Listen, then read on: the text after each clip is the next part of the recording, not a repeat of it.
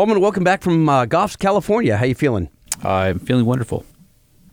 That's that's it. Well rested. I uh, was camping up in the Prescott National Forest in Arizona for uh, what three nights, and then uh, it was freezing because we were up at like five, six thousand feet. And uh, my last night of camping, I uh, stopped over at Goff's and spent the night there, and it was like uh, sixty at night. So I went from needing lots of blankets and being uncomfortable to being too warm. And you were there? Why? Uh, I had to meet Mr. Rory Connell out there because uh, we had to uh, look over the site for uh, his upcoming Olaf event. And uh, You mean our upcoming Olaf ours event? too. Yeah, if you uh, go to our Facebook page and look at events, you can get all the details. Uh, but April 22nd, 23rd, and 24th, you can go camping with Lightning and Holman. Mostly Lightning, though, because I'll be busy. No, you're going to be hanging out, drinking brown water, and uh, sitting by the campfire. I Yeah, think we have a campfire, cigars. right? Did- We, we we do have a campfire, right? Uh, sure. I mean, I don't know how big it's going to be, but yeah, I mean, we'll have something. There's mean- going to be like a big community bonfire, too. Yes. But I'm bringing my little like self-contained fire pit, and uh, it's perfect for four people. So if we have at least two listeners join us, we'll be cozy. Go to olafevents.com. That's O L A F, overlanding as f. It's a long beep. Sorry about that, guys. Uh, it's overlanding adventure families. Uh, yeah. Well, I like the uh, more aggressive tone of overlanding as. You're just giving yourself more work to do in uh, in post here. Hey, listen, uh, go to olafevents.com, head over to our, our Facebook page, check out events. Hopefully, you guys will sign up. It's it's a great weekend. There's a ton of stuff going on. Uh, if you love uh, camping in the desert, that's great. But there's so much more. You get Gold to, mining. Get to help a uh, a good cause by supporting the uh, MDHCA.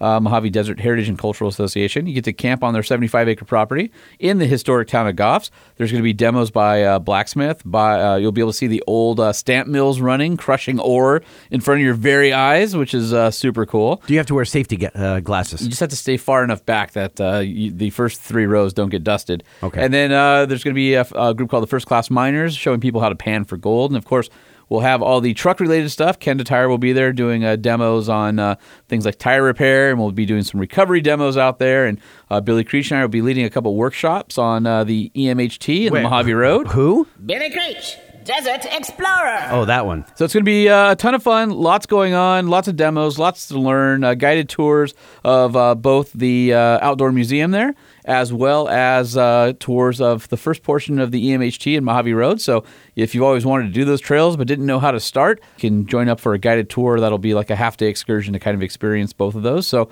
uh, pretty excited. Again, uh, olafevents.com, sign up. And don't forget the uh, special discount code of Lightning Sucks. And uh, that will put you Good for you, bad for me. in the uh, Truck Show Podcast camping area. So do it, guys and girls. Sign up and join us out there. Episode number 220 Whoa. of the Truck Show podcast. I. Wait, we need Rodney. Wow. Oh, yeah? Okay, hold on. I have Rodney. Wow. Wow! There he is. Wow. Wow. Wow. He's uh, like a 90 year old former DJ of K Rock in has Los a Angeles. ton of drops. Wow. Wow. So, as I said, 220, we've got. I think this guy is going to be my new favorite human on the planet, and that is Kenneth McKay. He owns a Maverick that is bagged and sitting on the ground. Everyone went hog wild at Lone Star Throwdown when he started doing laps. Yeah. and we uh, reached out to him and uh, said, hey, would you be on the podcast? And he's like, sure.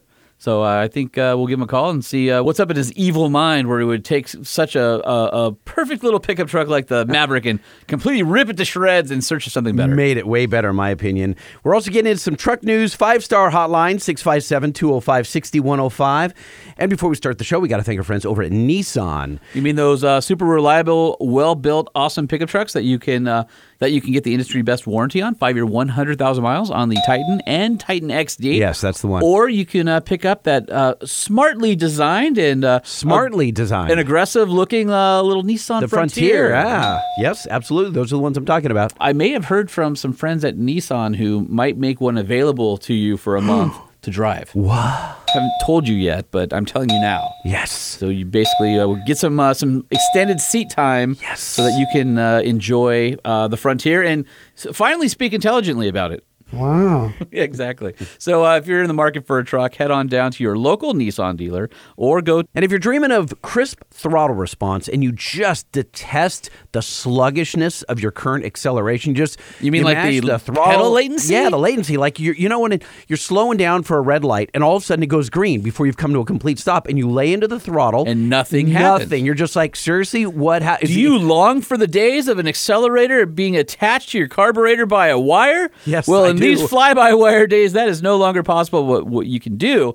is head over to bankspower.com where you can check out their Pedal Monster, which is a patented device that will allow you to have crisper throttle inputs, which make your truck feel way more lively and responsive. And it's got safety features that no other throttle booster on the planet has. When you put it in reverse, it sets you immediately back to stock. So you don't jackknife your trailer when you're backing it up. It's just a great, smart safety feature that no one else has. But getting back to the sensitivity levels, you have City Sport and Track with 10 levels each. So that's 30 total levels of sensitivity. Hey, if you uh, want to feel sensitive in your truck, head over to bankspower.com where you can enter your year, make, and model and see the coverage of the Banks Pedal Monster, which you might be surprised how extensive it is. The Pedal Monster covers over 100 popular trucks, SUVs, and even cars. Yes, absolutely. There's uh, we have wait, we have two listeners with WRXs.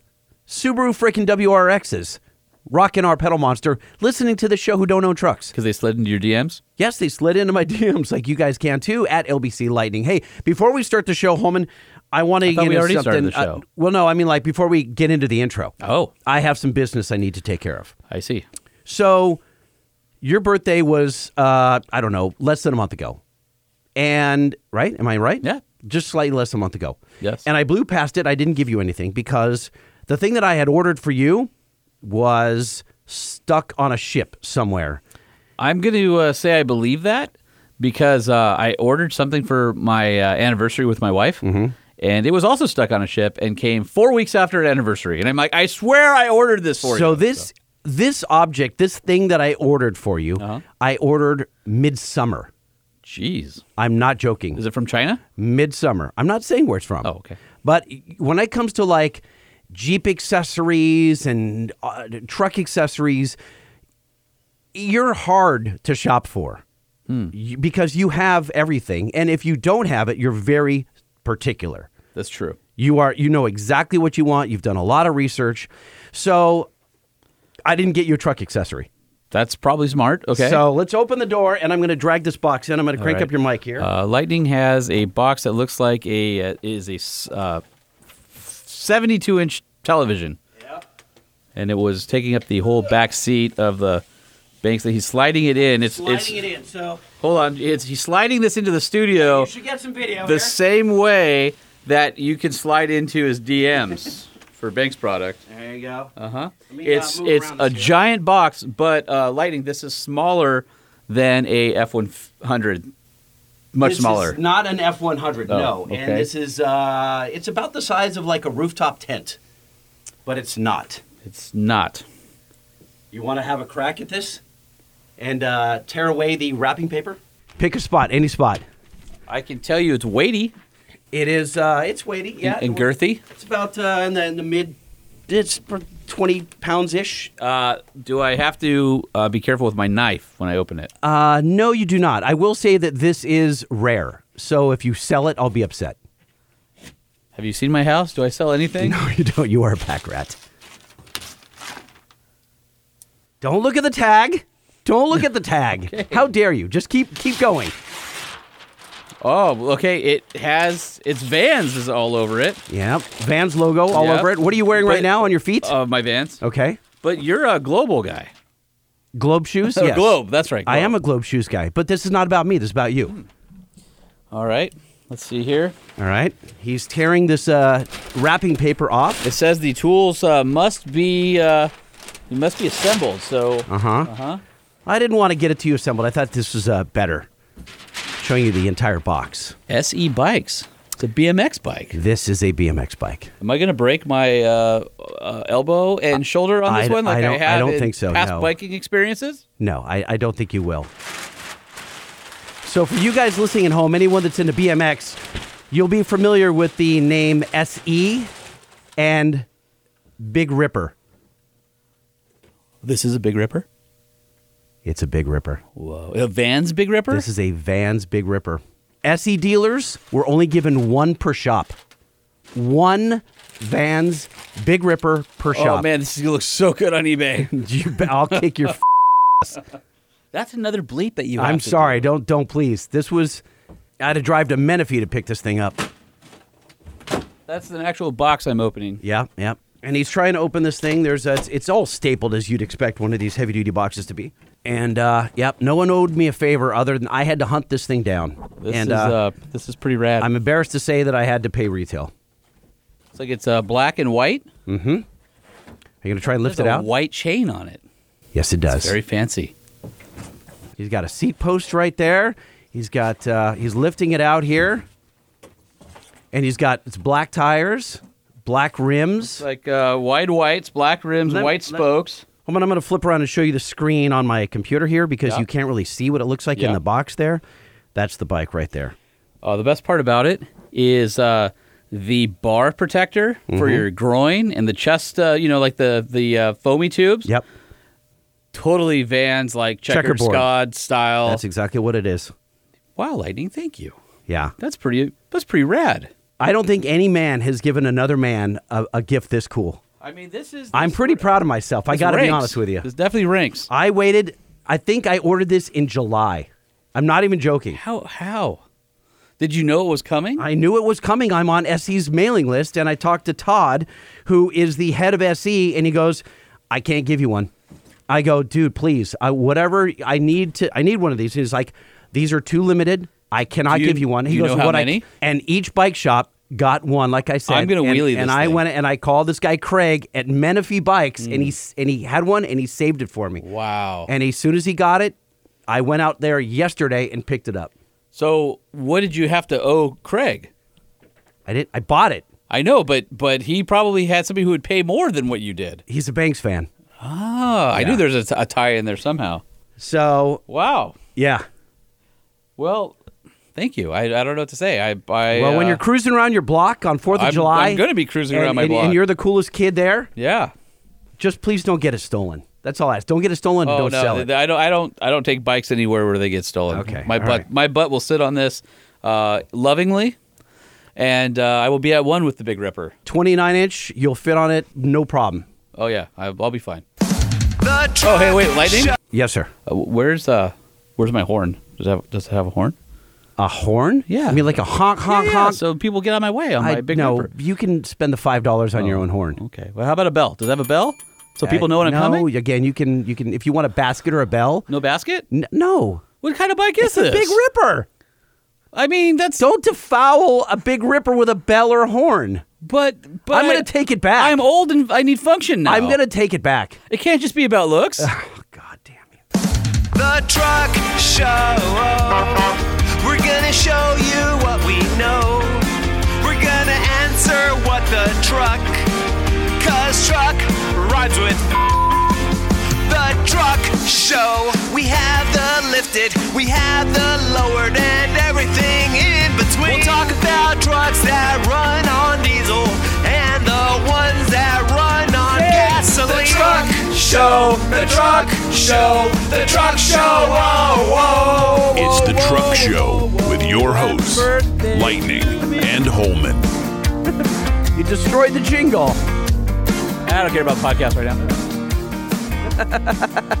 Nobody cares about the podcast. I right now. figured you'd be like a uh, a kid on Christmas morning. But the the problem is, is that we have this. The door to the studio is open. It opens up into Motor Trends. Uh, The massive photo cove. photo yeah. cove. Yeah.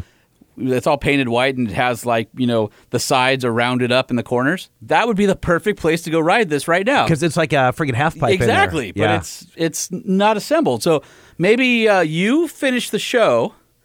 I'll work on this and then I'll go ride in the photo cove for a while. I don't really want to do the show by myself. It's been a long time since I was on a BMX style bike. I, I don't know. well, this is a do. cruiser. It's a 29 inch. It's it's made to Perfect. cruise. Yeah, but I can wheelie it. and it's geared really high, so you can go fast with not a whole lot of energy. Oh, I need that. I need. Yeah. Did, was that an extra option? No, Okay. that's the way they made it. because they know old guys like us. it's this is for an old guy. so this is basically uh, a nostalgia bike. It's, It's part like of a, their. it's like a part of rest their, of modded BMX. It's part of their retro series. Yes, SE has a retro series. They Yeah, have some, and SE makes some very cool bikes. And the they Big started Ripper's a doing- like a big, big deal. it is a big deal. So my neighbor down the street works for Vans. I'm putting on my checkered Vans when I get home, assembling this, and riding up and down the street by his house. He's gonna go like, "Where'd you get that?" I know he is. Yeah. yeah. The only thing that could have been any better on this would be those rad plastic wheels. No, Those- they plastic just look wheels. cool. dude. You have white spokes going No. into black rims, I know. going into No, it's going into classy. two-tone tires. And I have checkers on it. Yeah, Yeah. yeah, it's pretty sweet. Yeah, that's pretty sweet. All right, so uh, do you want to talk Maverick? Uh, yeah. Do you want to go ahead and do the interview, uh, and then I'll I'll be over here. a little bit. All right, let's dial up Mr. Kenneth McKay. The man who's bringing back the mini truck. Yes.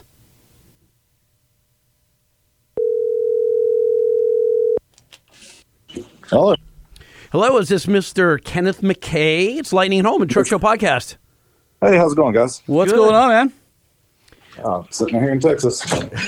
We're excited to talk shop, so uh, we've got a quick intro. Don't move. What's in the shop? What's in the shop?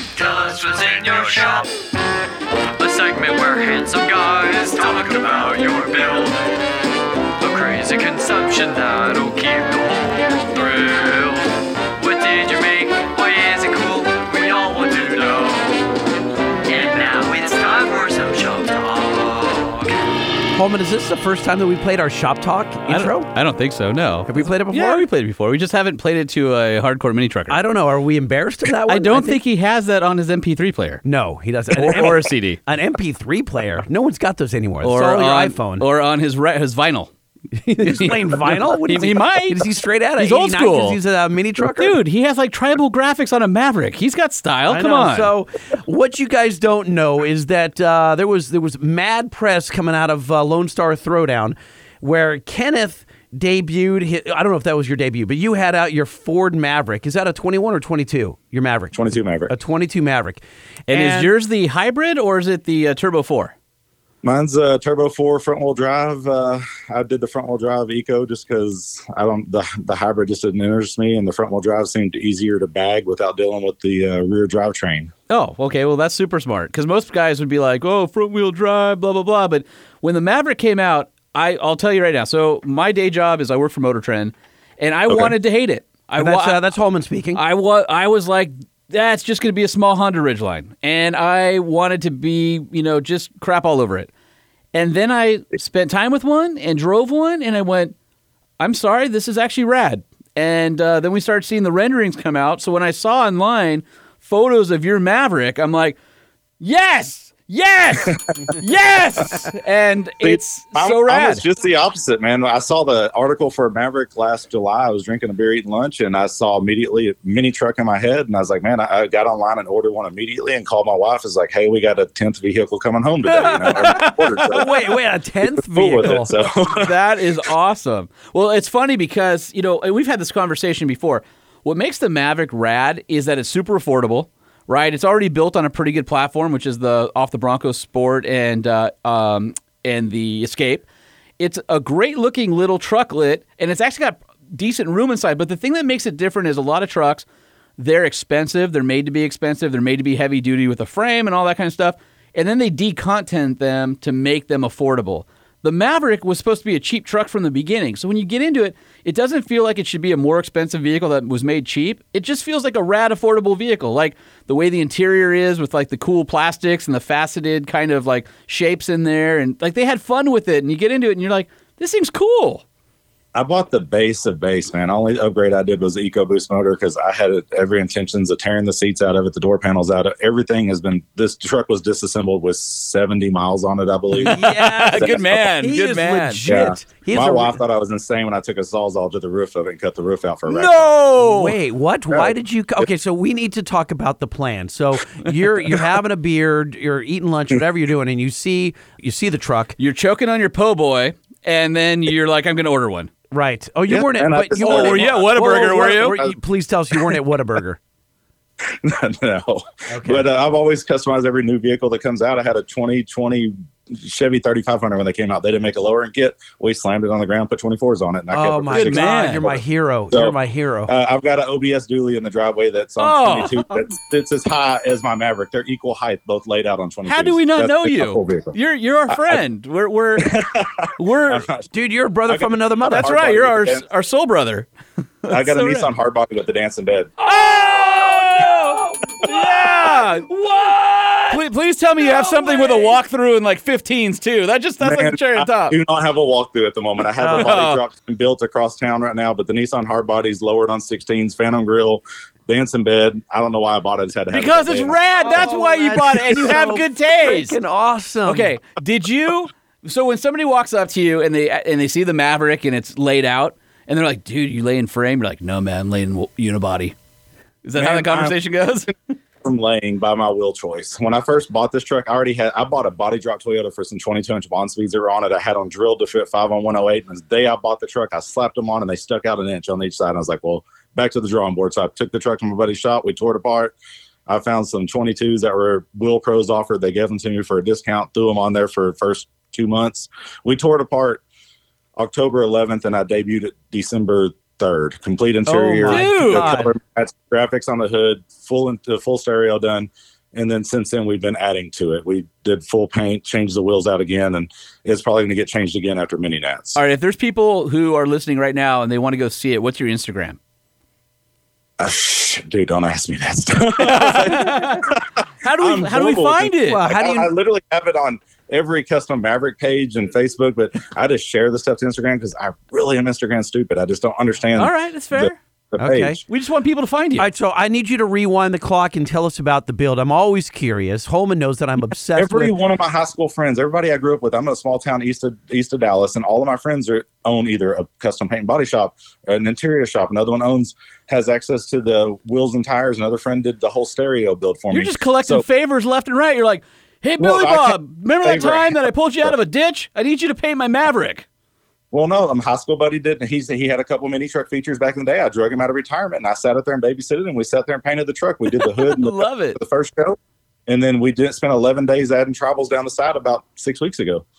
Dude. That's so rad. So who did you get to bag it? I did it. I called every er, because the State Fair of Texas. I never got to see a Maverick, so the State Fair of Texas came mid September, and all my buddies. I paid their admission and bought their beer. We went to the State Fair Texas with our cell phones and a tape measure, and climbed underneath the display model and took pictures of the suspension. And I emailed it to every airbag company out there and Chassis Tech, which some people talk trash about. I've had zero issues with them.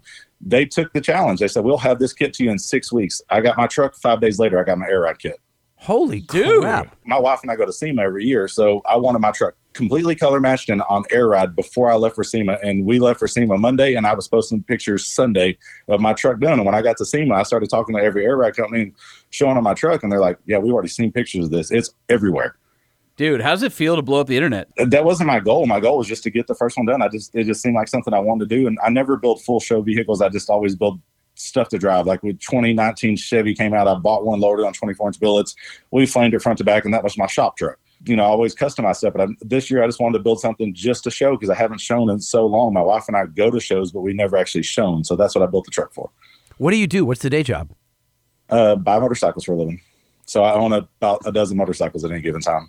Uh, are these uh, vintage or, or crotch No, no, rockets? I What? Well, I mean, when I say vintage, I have like a '98 Ducati 916 with no miles on it. I have a That's rad. KTM, a KTM RC8. I got a street uh, a street glide customized. I've got Oh, the an old school KTM RC8 is my favorite bike that has ever been made.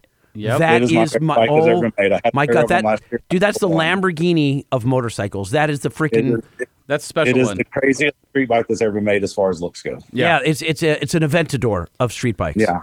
Yeah, I, I love it. I, I had a pair of them last year, and I let the, the the white and orange one go, and I kept the solid orange one because it was low mileage and flawless. Yeah. and then I got a beautiful, beautiful bike. Body Supermoto, a, couple, a Grom, a Z125. They Dude, Groms are rad. Oh, my God. Dude, I want to get my buddies all together and get them on Groms and monkeys and just like like joust or something with like Schedule 40 PVC pipe. If, if we if I hit the lottery, the first thing I'm doing is buying everyone Groms. And Holman and I are And, coming, uh, we're going to come to Motor Trend and record a podcast came with Groms. when out, yeah, when they first came out, they weren't popular. My daughter turned 14.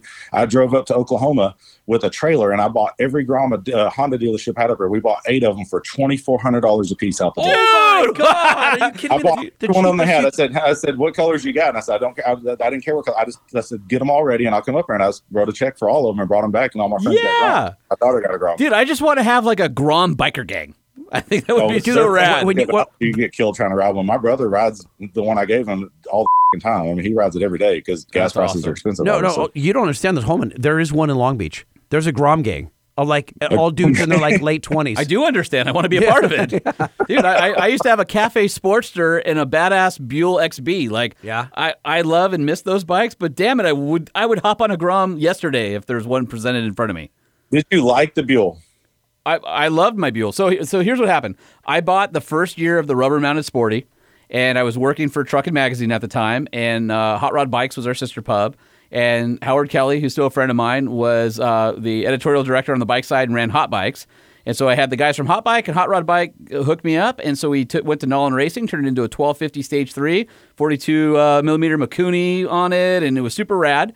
And I put clip-ons and I put rear sets on it. I did it cafe style. We had a super trap on it. It was it was super cool. And I would ride that bike and we went to tune it and put it on the dyno and it was the best worst engine death ever. So we get it up on the dyno, it goes and a big puff of gas came out of the carb and we all looked at each other. And then when we hit, went to restart it and hit the uh, starter it just went so the keyway on the uh, on the oil pump sheared and then just caused everything to hit each other. So that sucked. But we ended up getting like 103 to the wheel on the um, and I had 1200S suspension from a non-rubber sporty on there. We ended up doing I think it was 103 to the wheel on the second engine build. It was rad. Um, but then I realized I wanted a bike with the same lumpy V twin that had a cr- crazy flat torque curve because I didn't feel like killing myself on a rice rocket. But I love the way the Buell looked, and it basically had the exact same torque curve as my Ranger truck. And dude, it was everything I loved about my Sporty except it braked and it handled. So it was rad. I would take it up to Angeles Crest. I would do ride the pace all day long, and there was nothing better than dragging knee or or pegs riding the pace in third gear, like 60 miles an hour. Dude on a Ducati passes me, dragging everything, you know, like foot off his bike, kind of dragging, you know, and he's on the inside. I don't care. I'm going 60 miles an hour in third gear. That's funny. You were driving that as I had a GSXR 750. Yeah, I, I didn't care about going fast. I just love the technique of riding, and I, I love my Buell. So I bought one from auction years ago. Had such great expectations for it, and I got home and rode it, and I was like, "This is disappointing." well, the wheelbase is so short on them. It's like you have to be the right size for it. Otherwise, you look like a monkey who's humping a. yeah, I'm, I'm, a, long. I'm a big guy. I'm, I'm 6'4", 300 Oh, dude, so it's not a. Yeah, that's not a bike for you. Yeah. Uh, no, I used to joke. for me. I had an XB City Cross, so it had mid sets on it and it had handlebars. So I used to joke that my sport bike had handlebars and my uh, cruiser had clip ons, and uh, everybody thought that was pretty funny. So anyway, I did it wrong, but I, I love those bikes. Well, how, what's the sport bike or what's the, the, the bike scene in, in Texas like? It's popular. I mean, because I mean, I, I do a lot of uh, wreck bikes and rebuild and part out and stuff like that. And so there's always kids buying bikes, you know. So especially, like I said, it's it's not as good as Florida year round, but we got ri- ri- riding weather for quite a while, you know. Getting back to this uh, this Maverick, are there plans to mod it more or is it done? Yeah, yeah. Okay. I'm, I'm trying to leave it as is. I've got a set of 20s I bought the other day. I'm going to test fit to see how I like it going from 22s to 20s because I really want to get it down the extra two inches to get it to lay. And, Uh, yeah.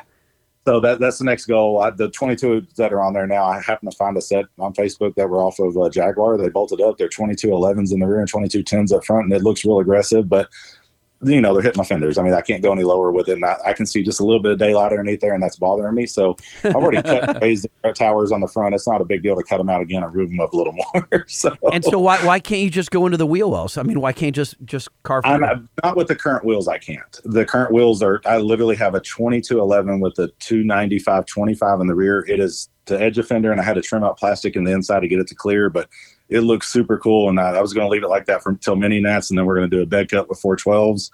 Uh, change a few things on it, probably add some more paint to it and different wheels. I'm, I'm wanting to do billets, but no, every company is just so far out. Yeah, it's Yep. crazy right now. yeah, our friends at Wheel Pros are out almost a year. I was going to tell Lightning here that uh, you got to remember it's not a body on frame truck, right? It's unibody. So the top of Yeah. that bed is all structure. So it's not like you can take it in the bed and hack it away. Yeah, there's a guy in uh, in Arkansas. He was the first one to lower his. Like it, that's the only reason I was kind of in a rush to get mine done because his was floating all over the internet about a week before I got all my stuff done. Oh, And, but since then, is, a black one that's on the. If you Google custom Maverick or Lord Maverick, his pops up, and uh, that that that guy's man, he's hacked the, the, the that truck. Like he's gonna lay it out on 22s. Like the Hot Rod Mississippi or MS or whatever it is, they built a beautiful blue one, and it lays on 18s and 20s. And the only thing I say about it is the wheels are too small for it. But it, it's, yeah, it looks it's weird. yeah, but it, I think if they did 20s all the way around, it would look perfect. But uh, that's my only complaint about that truck. Other than that, but Adam, man, he's cut his fenders. He's he's actually cut a line in the bed to make it look like the bed is separate from the cab. I mean, he's doing some work on it, but he's building it for SEMA, so it's going to be you know eight, nine, ten month build. Yeah, there, there's there's a few that are starting to get out there, and there's a few renderings out there. And I, I I'm not gonna lie, I followed the renderings, and yours was the very first one that I saw that was actually done. And I'm like, I got to reach out to this guy. I told Lightning, I go, I'm calling him. a- I've never understood the point of a rendering. I mean, all the renderings were drawing deep dish billet wheels on these trucks, which will Totally. never happen. in Yeah. room. Yeah, they all have to be super positive offset because there's no way that you can get the but wheels. Wait, wait, wait, wait. Why can't you? Why can't you shorten the axle and then just tub it? You can't shorten the axle. It's a it's that's it's a front wheel drive car. Yeah, they're, they're, oh you could- God, I forgot a freaking front wheel drive. Yeah, you've got your transaxle and stuff there. There's just no real estate left. I mean, there, there's literally no room underneath there to narrow anything. That hot rod uh, shop, they built an upper eight, uh, some kind of upper arm for theirs, and I'm not sure how exactly that works, but even then, that that's kind of sketchy. Mine, mine's on air struts, and then I cut the strut to upper strut tower mounts, and I moved them up three and a half inches, and I'm probably going to cut them again before it's all said and done. How does it drive? That's perfect. I could drive that thing about an inch and a half above the tires. And my wife and I were running to a car show Sunday afternoon, about an hour from my house, running late, and we were doing 105 all the way there. And she was scared. it's the looks you get that bright colored thing going down the road. And uh, when we were at LST, uh, there's a shop down there. Uh, they're building an exhaust and an intake for mine, and they let me drive their shop truck. Holy crap! That thing had over 300 horsepower. It was so much more fun than mine. Yeah, but you can do that with a tune. That little uh, two Yeah. liter four cylinder Yeah, has no, a lot that's of what I'm saying. overhead. There, there's what theirs was tuned with the intake and exhaust. Oh, yeah. man, fast. And they're, they're building me one. I'm like, I'm really excited for that because I mean, that thing at 105, you don't feel like you're doing that, but it's doing it. So, what did you when you saw the Maverick? Okay, you're sitting there sipping on your Dr Pepper or your beer, and and you see this thing. Did you know it was coming, and or did you just see it and you went, "I have to do something with that"? Like, what was the draw to it? Make mini trucks anymore. That is the Yeah. smallest truck. The new Ford Ranger is not a not an unattractive truck. It is a mid-sized to almost Oh, full there- size truck. There's nothing 30 many. grand. Yeah, Oh, hundred percent. I tr- 21,000 and some change out the door. And I'm not saying that's cheap, but I don't feel bad about cutting up a $21,000 truck. The first show I took it to, some guy offered me $45,000 for it. And I turned it down because they only had 79 Wow. miles on it. Oh my God, you could have made some I- cash. I, don't that in. So how many how many people have reached out to you who either have Mavericks or been inspired, and they're like, "Dude, I'll pay you to do this to mine." Like, do they realize that you you don't own a shop? I'm part of every one of those pages. I've posted pictures of every aspect of the build. And uh, anybody that messaged me or whatever, I'll give them my phone number. We'll call and talk, and I try to point them in the right direction. And the, the- even like I said, the guy in Arkansas who's building one, I became friends with him. The, the Maverick community is like really tight knit. Like you'll have very few people talk about builds, whether somebody's putting a two inch lift on it or whatnot. Everybody's just kind of excited about this little truck.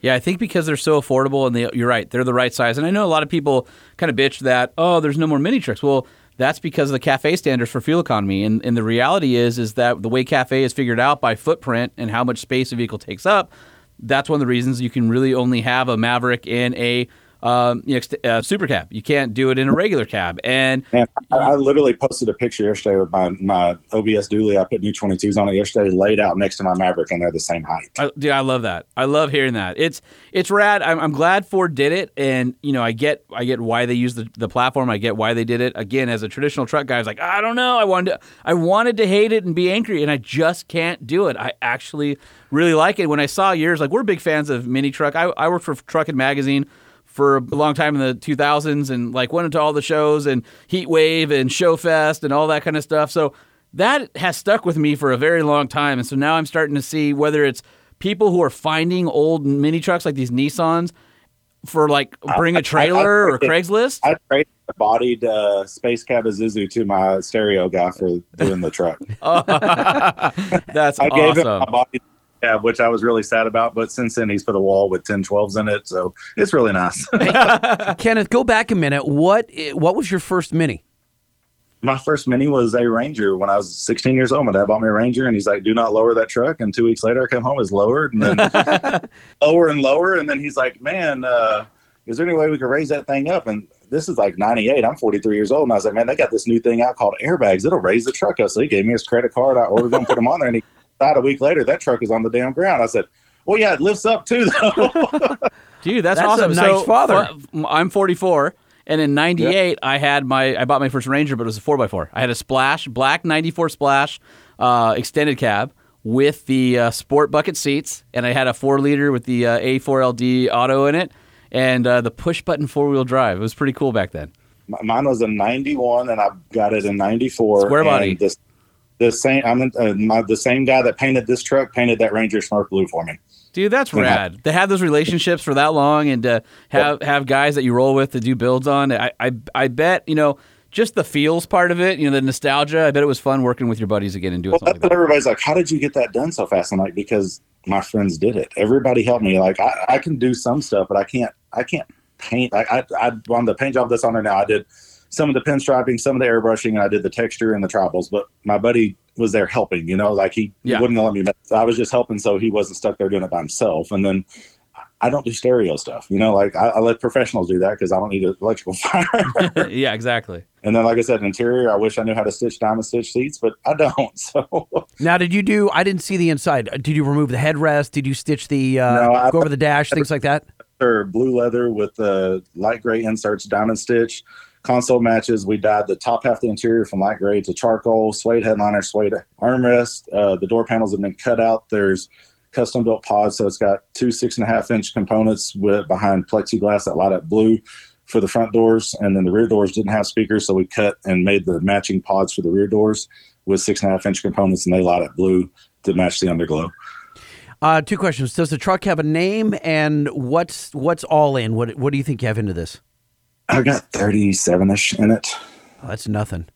That's no, nothing like I said, it, truck, it, yeah. it's a and friend pricing and stuff like that. And then not, not, I, most people couldn't have got it done that fast, and for the price I got it done, and I really do appreciate all my friends out and build it. So Hey, do you want to give a shout out to your friends' businesses?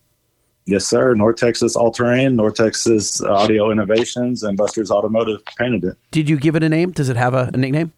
It doesn't, man. I just I tried to uh, do a personalized license plate to the state of Texas, and they denied it. I put broke ass on there. And they, they took two weeks and they caught it and then they denied it. So now I just went with one low Mav on the license plate just because it's funny. Okay. I would have gone with Top Gun just because it was a Maverick. but there's a lot of people in the, the they're doing that or the goose on there or something like that. No, like I said, I don't hate on anybody's preferences. I just wanted something that you know stuck out, you know, stuck out on the you know when you take pictures of the I truck. would I would have called it the Maverad. Or the, Maverad. or the or the Raderick. No, Mavarad's better. Mavarad's rad. Hey, Kenneth, being in the scene. So, two questions for you. Are you in a club? yes, I'm in um acrophobia. Oh, cool. Okay. Uh, what What do you think the future is of, of mini trucking? I think it's coming back strong, man. That's like I said. I was really. I went to Daytona for a show in January, and then we did LST. The first show we went to was uh, Turkey Drag in December. We're going to Mini Battle Alabama, and but every show I go to, it just seems like there's a big mini truck comeback. You know, a lot of people our age are you know now have money to spend and they want to relive their youth. And if you if you raced BMX when you were a kid or rode skateboards, you look at the price of 80s and 90s BMX and skateboards. The price is through the roof. Yeah, I just so, I just sold a, a are- People, GT. people that are our age want something to relive their youth, and they're Yeah, snatching sure. that stuff. Kids. Dude, I killed it. I had a 95 GT that I got brand new, and apparently it was. I looked at the VIN, cross referenced it, and it was the last one, last uh, group of them that was made in Santa Ana, California, at GT. And I had had it since 95, and I sold it for 1750 I probably could have Yeah. got a lot more, Um, but the guy was super rad, tattoo artist up in the Bay Area. And yeah, My, that, my wife thought I was insane last year. I bought a 84, 85 California mongoose off Facebook for twelve hundred bucks, blue tires, blue A seats, real whatever. mongoose. yeah. Yeah, and it came in, and she thought I was insane. I paid twelve hundred dollars shipped sight unseen when it came in. I put it on eBay, it sold for twenty one hundred the next week. Oh, I'm not surprised.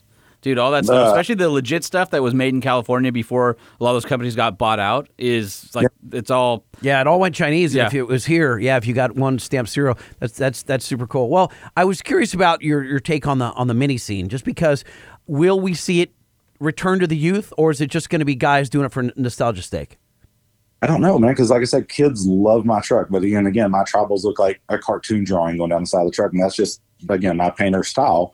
But I hope so. I mean, they're definitely a lot more forty somethings at the car show than younger kids. But I mean, Dude. it's going to catch on. I, I think I think so because I think what's happening is you're going to inspire a bunch of kids who never were exposed to it, and seeing the Maverick and an affordable truck. Like my my oldest is 14; she's going to be 15 in July. Like at our age, like we are the ones passing the torch, and all those kids are starting to become a driving age. And I think guys like you who are out kind of uh, pushing the limits to uh, remind people where we came from, that the next generation is going to be paying attention. I think it's rad. But the, the, bagged OBSs and C10s and stuff like that, that's still transferring over to younger ages. So I would assume the mini trucks are too, just because, like I said, fuel prices the way they are, people are going to want to drive something more uh, more economical. Yeah. Uh, Kenneth, if you're going to be um showing your truck a lot, July 15th through 17th, AT&T Stadium in Arlington. Uh, uh, I actually, I actually talked to the guy from KEG. They're actually going to display my truck in the main area there because they're giving away a Maverick, and Oh, they came up to me plus talked about it, and they're going to give us VIP passes. and so That's forth. bitching. Yeah, Dude, su- right on. Summer Trucking Nationals. Yep. Um, Yeah, yeah, I'll there. July 15 through 17 at uh, AT&T Stadium in uh, Arlington. So I'll be there. I'm going to try and drag uh, Holman out there with me as well. So yeah, I'd lo- love to see it. Can't wait to see it in person. Appreciate it, guys. Right on, man. We uh, we appreciate you making the time because I know uh, it was like I. I think I found you on Facebook, and I'm like, "Hi, I'm with the podcast. Do you want to be on it about your Maverick?" And you're like, "Sure." I was Well, like, but really cool. People are like, "How do you listen?" I'm like, "I don't know. I'm like old. I don't listen to podcasts. So I don't know." We'll send you a link, and then uh, when you're on, all you gotta do is push the link, and then you'll you'll hear the magic uh, come into your ear holes. Um, but yeah, we had a, a couple of our, our social guys came out from Hot Rod. We're at a LST, and they they're like, "Dude, we saw the Maverick," and it's like, I need to find that guy. But I had to, I, I literally stalked you, and then I found you. So thank you. funny is I didn't think I was going to get anything at uh, LST because there there's so many quality trucks there. And my club, since I'm not full logo, they buried me in the back of the, the the lot. And my wife and I got out there and kept cruising it around and stuff and getting some attention. And I left the show. I didn't even stay for the awards. And I got a top ten mini at LST. And I was like, I, I didn't expect it. I really didn't. you It's go. just a quality of vehicles there. But this He's- truck has won at every single show. I even took it to the Dallas Autorama, which it was the only weird. It was only mini truck, and there's the only thing that looked like that there. And I beat out custom C10s there. That's the thing is like people just want to see different, and uh, and I think you've uh, you've piqued their interest. Dude, I Yeah. got to say that uh, Kenneth is uh, all star in our book, like hero status. Seriously. Like I said, it's funny because people still don't know what the truck is, and then they're trying to figure out what it is, and then what the hell I did to it. No, I'm not just not just for the Maverick, for like your entire line of trucks. Like your Yeah. history, Yeah, your, everything. your your stick to itiveness. All right, all right, hold on, hold on. We got to ask him the number one question then, Oh, you're trying Whataburger or versus uh, In and Out.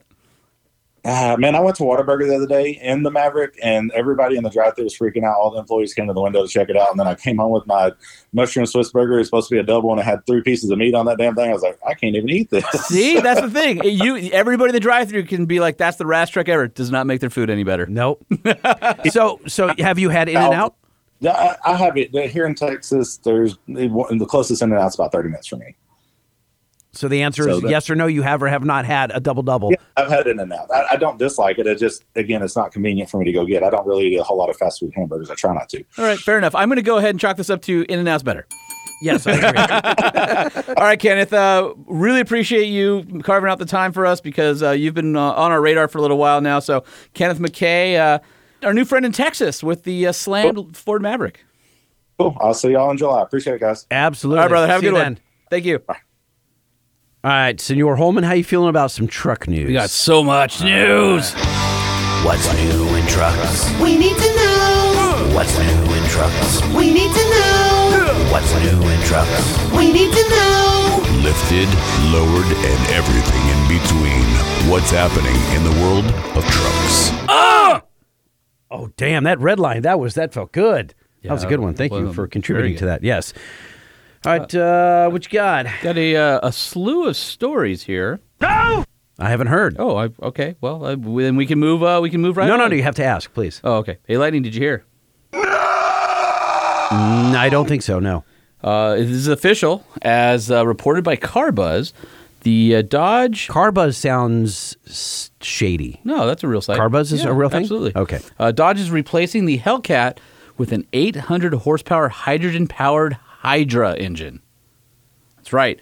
Do wait. So uh, repeat that, Holman. They're, they're replacing it with a what? So the 702 horsepower Hellcat is gone. The 800 horsepower hydrogen powered Hydra is in. According to the article, manu- manufacturers are currently undergoing a seismic shift in the way that they engineer cars. And so, uh, Detroit based automakers found a way uh, around the forthcoming uh, ban on gasoline burning vehicles. Uh, and has announced plans for an 800 horsepower hydrogen combustion muscle car that will replace the Hellcat the automaker's lineup to be called the SRT Hydra, and I'm sure we can expect that engine to show up in the trucks as well. According to uh, spokesperson Ivan Tabrokfree, the Hydra represents the next evolution of the muscle car without compromising our brand integrity. He is the uh, director of muscle car development at Dodge.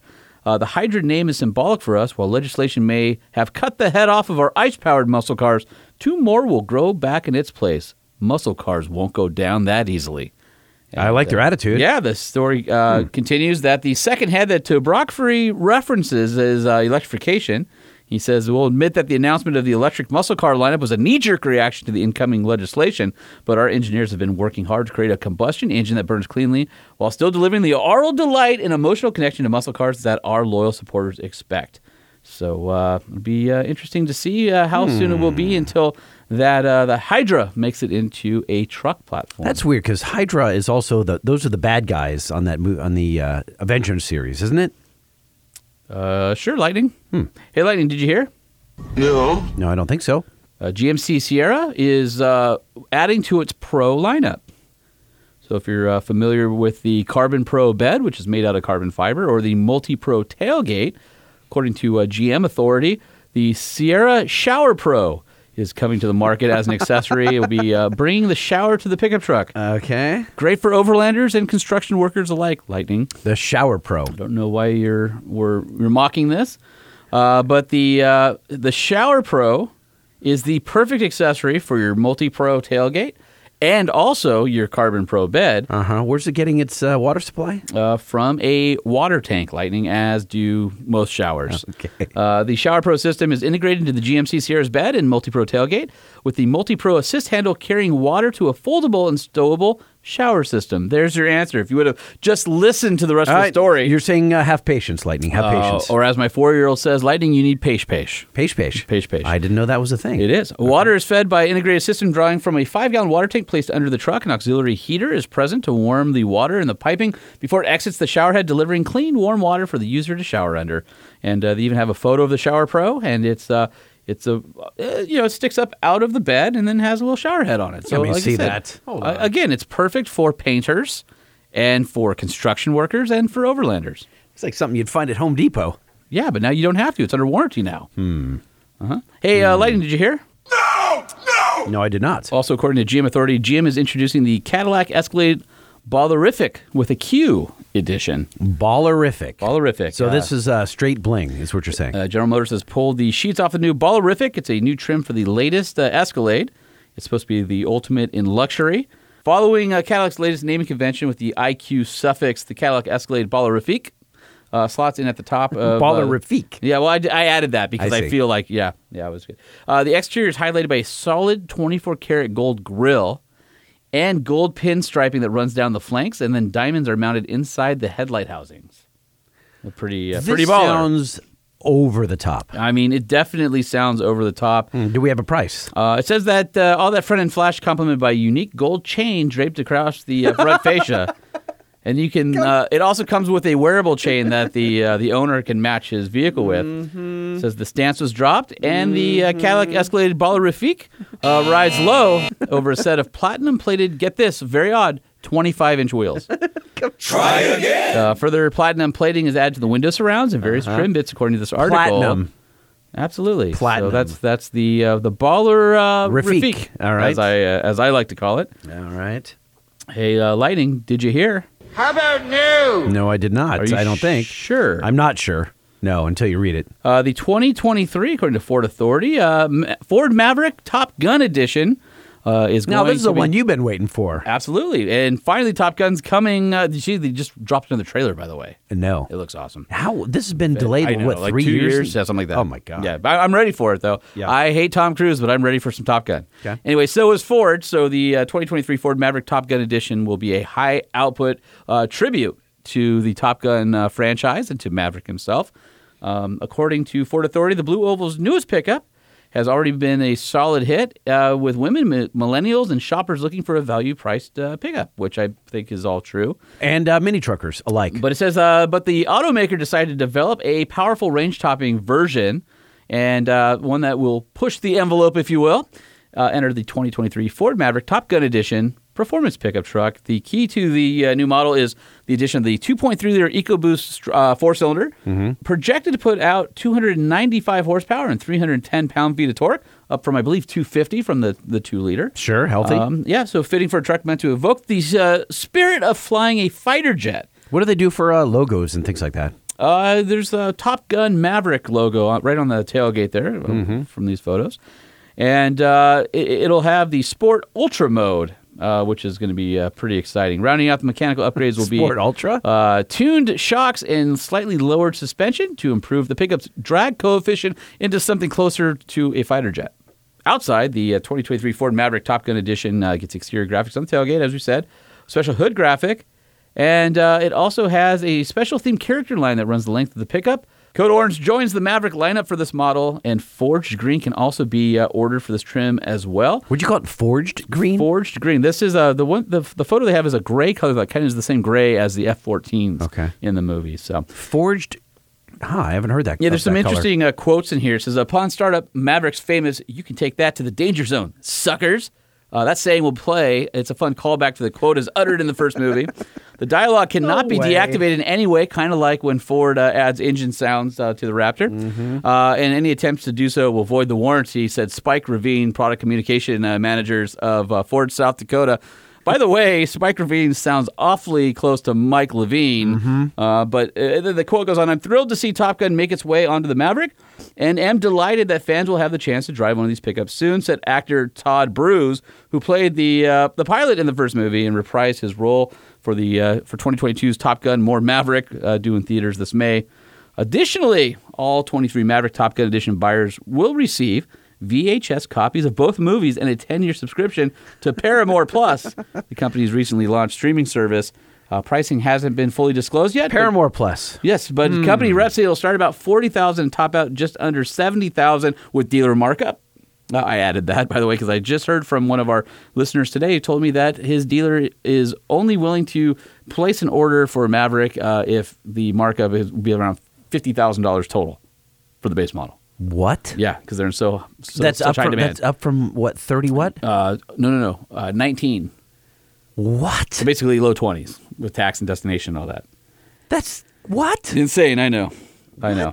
So uh, anyway, uh, This place blows. yeah, well, uh, anyway, uh, the, That's what he's saying about the dealership for sure. the final quote comes from Ford CEO Tim Barley, who says, "I'm so happy we were Tim able to Barley. reach an agreement." Huh. Sounds uh, uh, oddly familiar. Uh, maybe he's a close uh, relative of uh, Jim, Jim Farley. Farley. Yep. Hmm, Uh, Anyway, uh, see Maverick overcome his personal demons to defeat the Klingons over the South Pacific as X-wing fighter was such a cool experience back in '86. I can't wait to see what happens in the sequel. X-wing fighter. According to uh, again Tim Barley, CEO of Ford. Uh huh. Uh, as you might uh, know, that uh, this is really just a roundup of uh, many of the April Fool's truck stories that uh, rounded out uh, this last week in truck news. You don't say. You, don't say. Were any of the? I think the Hydra was believable. No, it was a little bit. I had a listener send that to me. and says, "What do you know? What do you know?" And I just smiled, and then he writes back a little while later. He goes, Oh. "Or it's April Fool's, isn't Yeah. it?" yeah. Hey, we did a pretty successful one. I think I sent you the link. We uh, I, I saw that. So we built a, uh, a Gale Banks website, Gale Banks 2024, and Gale Banks was running for president of the United States of America, and He it would had be better uh, than a lot of the other. Uh, had photographs of him with Nixon and Reagan, and uh, it, we built an entire website. We even bought, dude, we sold T-shirts. We sold like Did you s- s- we sold like 70 T-shirts. did you really? Do Yes. have any left? I want a Gale Banks for President T-shirt. I'll make you one. Yeah, yeah. No, I want one. I mean, I'll- literally- I'll wear it. Yes, and then we said uh, we're a portion of the proceeds goes to the RPM Act. Oh, Would you like? Yeah, that's solid. Yeah, so Oh. people were into that. And this video, Holman, already has almost 26,000 views. Wow. Inflation, 7.9. national Threats security, targeted government agencies gas and prices. Gas prices continue to skyrocket. It's time for one man to correct our course. Gale Banks' reputation as a leader has been forged in the heat of business and motorsport. He is a man with a history of engineering solutions in the pursuit of innovation. A man who will propel us into the future while embracing the economic engines of the past. A man who knows how to build a team of industry leaders, brilliant minds, and passionate working class individuals, unifying them in a common goal. And that goal is your prosperity. It's time to restore our nation's horsepower and turbocharge its economy for a more powerful America. Vote for Gale Banks in 2024.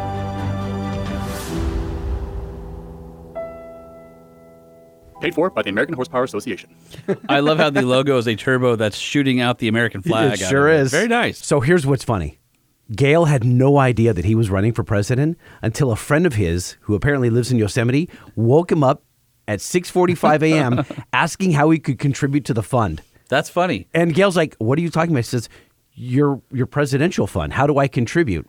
And he goes, "I don't know what you're talking about." he didn't realize it was April Fools. Yeah. We had kept him in the dark. And oh. then the topper. Hold on a second. I got to show you the text. All right. I got to show you this text. Uh, you're fired, He's gonna, no, right he's going to kill me for sharing it, but I have to share you. Hold on a second. I truly hope this announce. This is a text, by the way, Uh-huh. from uh, 7:27 a.m. Friday morning, April 1st. I truly hope the announcement is real, because I fully support Gale to no end. If he runs for the president of the United States, I could not pick a better person for this position. Please tell me this is no joke. Who's that from? Clint Cannon, ATS. Uh, it sounds like a lot of people had fun on April Fools. I've, I've got one more video here that I think you uh, you might enjoy. So Okay. let's uh, let's play this.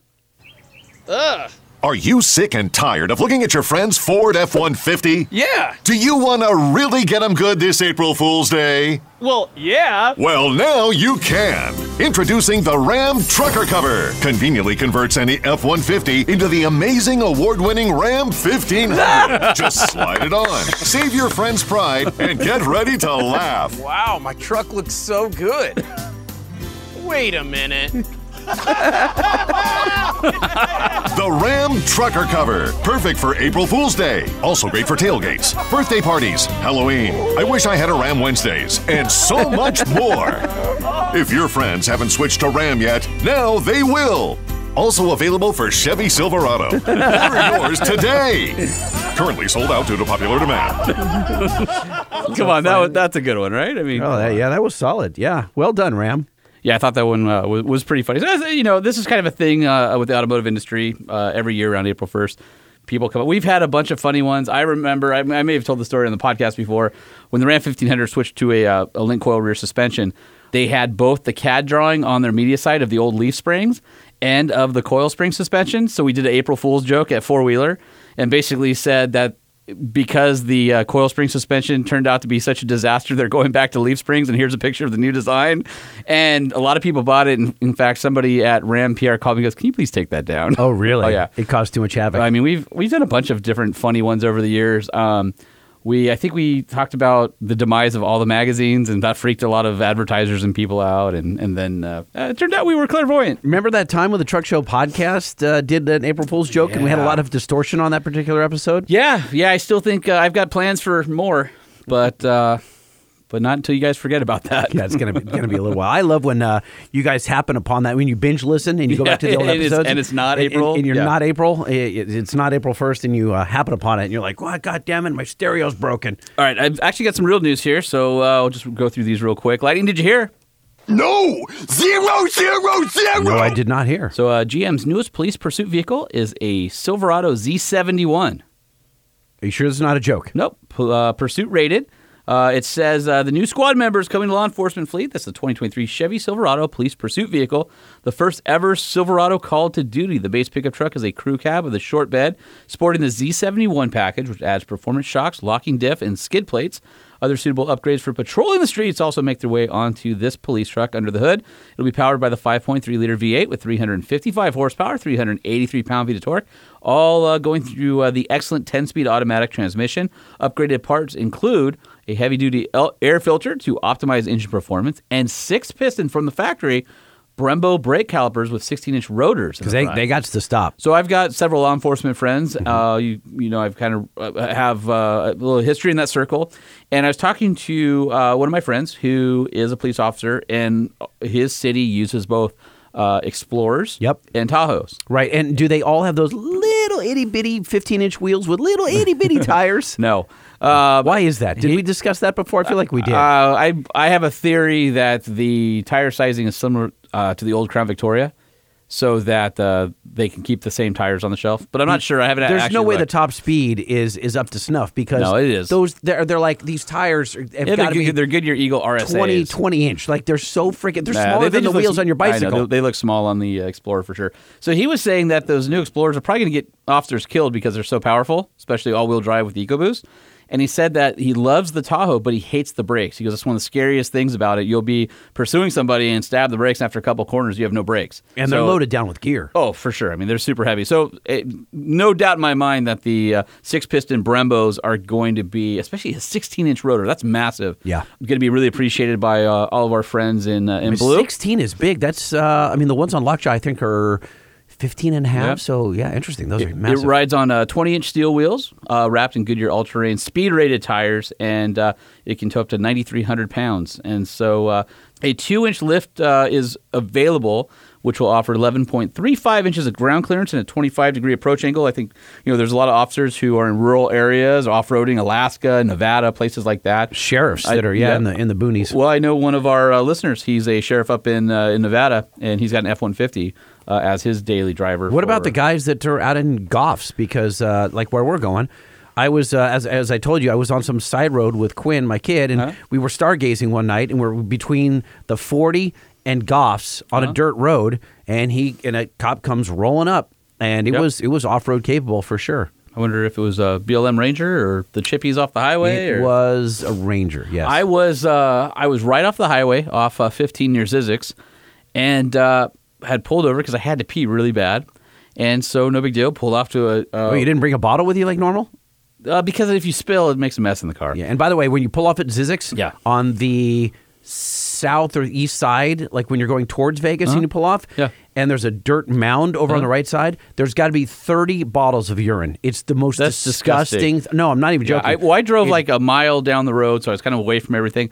Get out, unzipped, uh, do my business, and here comes a CHP officer about to do the same thing down the same road. And I'm standing there, and I'm like, well, that's too late now. And he just drove by. I nodded over my shoulder. He nodded and kept going. I'm like, oh, sorry, sir. Because that is, I mean, urinating in public is an actual I mean, ticket. Yeah, I mean, well, or exposing yourself, or you know That too, yeah, So that- I just, that- like I said. I, I nodded. This was uh, many moons ago, but still, I, every time I pass that area, I go, oh yeah, for the uh, I peed cop, there. Uh, yeah, exactly. Uh, anyway, uh, the automaker will throw in a 220 amp alternator, 220 volt outlets for no extra cost, and of course, uh, for emer- emergency equipment, a switch bank with 30 amp and 20 amp circuits is available. So, anyway, a bunch of options on this thing, and uh, I think there'll be a lot of uh, police officers out there who'll be pretty excited to see a, uh, a pursuit rated uh, Silverado. Hey, Lightning, did you hear? No. I don't think so. Uh, NHTSA has announced a new 49 mile per gallon fleet fuel economy standard by 2026. And it's a national. Highway Traffic and Safety Administration. Yeah. See how many miles? 49. 49. By what year? Uh, just 26.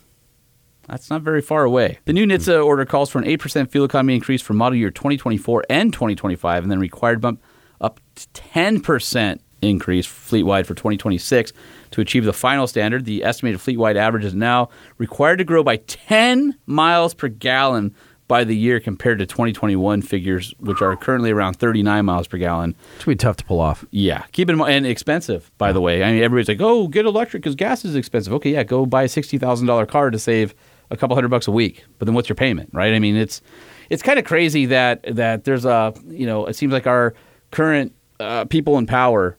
You were going to say administration? well, but I think it's more than that. It you is. Know? I think it's the ruling class right now ha- ha- is so disconnected from the average family and what they make and what they can afford. They're, you know, everything's like, oh, throw away your old gas guzzling vehicle and go buy this new one, and that solves all. But they don't realize that people don't have that kind of money. You know, it's it's it's hard to come by. It. Do we have listeners that drive like a freaking late 90s pickup truck? Yeah. You know, and you just can't throw it, you know, in the trash and go There- get a Tesla. Are, a lot of people will argue that those are the best trucks they made. well, dude, I mean, if you've got a Ram with a 5.9 in it, coveted. Yeah, Coveted. or OBS Ford, Yeah. five point eight or a 7.3. Silverado. You know, I don't know. I uh, it's we'll see. It just sounds to me like uh, once again there's a certain faction uh, that's that is uh, putting the hurt on the average person, and I think uh, I think that sucks. So more to come on that. Okay. Hey, Lightning, did you hear? What? No. I don't know. No, I don't think so. Um, maybe. Maybe I have. Go ahead. Uh, Ford actually released a pretty interesting uh, truck this past week, or announced it anyway, uh, for 2023. The they, Top Gun Maverick. No, this is the F 150 Rattler. Okay, now that's that's a joke. There's no, way that's thi- real. This one's real. I don't believe you though. Like because I still think you're in an April Fool's hangover. Uh, all right, well, let me see if I can uh, make it more believable. Ford has uh, listened to its buyers who don't want super expensive pickup trucks, and They they, gave have- them a Maverick. And well, no, they need f- half ton capability. Oh. So enter the 2023 Ford F-150 Rattler. It'll uh, start as an XL work truck with a FX4 package overlaid.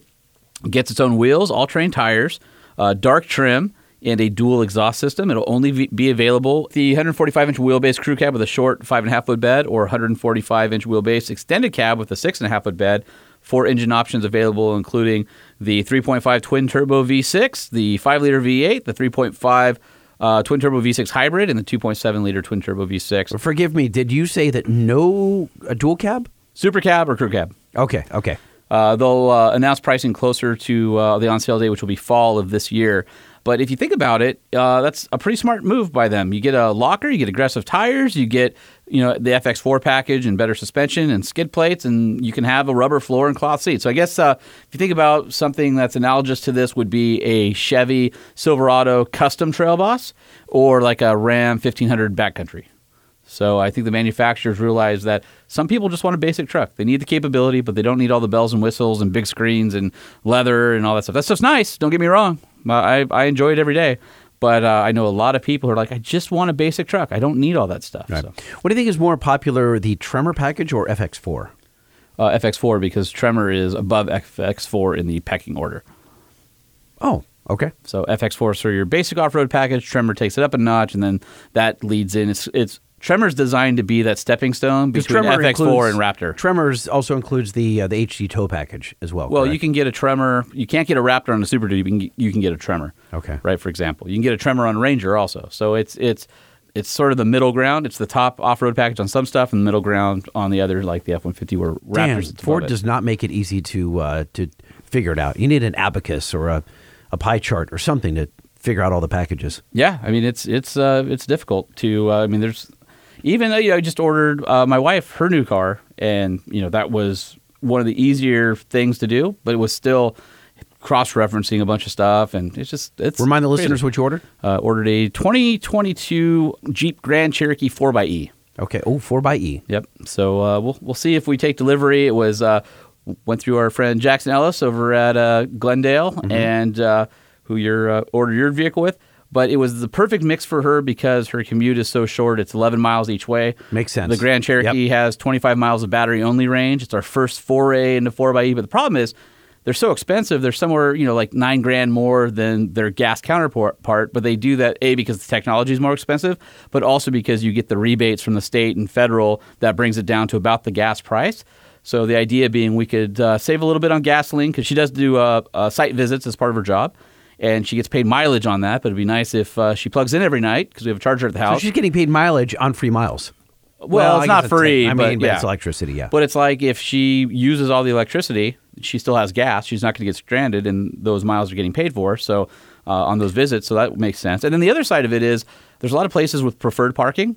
where the charger's up front and stuff. So it would give her access to different places that she goes where she could plug in up front and top off. Which This is- was her idea, yours? she really wanted the new Grand. So no, but I was know. hers. But you said, "Hey, let's try the by E." Well, because I went and drove it, and I can't tell you about it yet because the embargo hasn't broken. Embargo. But I can tell you this much: I was suitably impressed.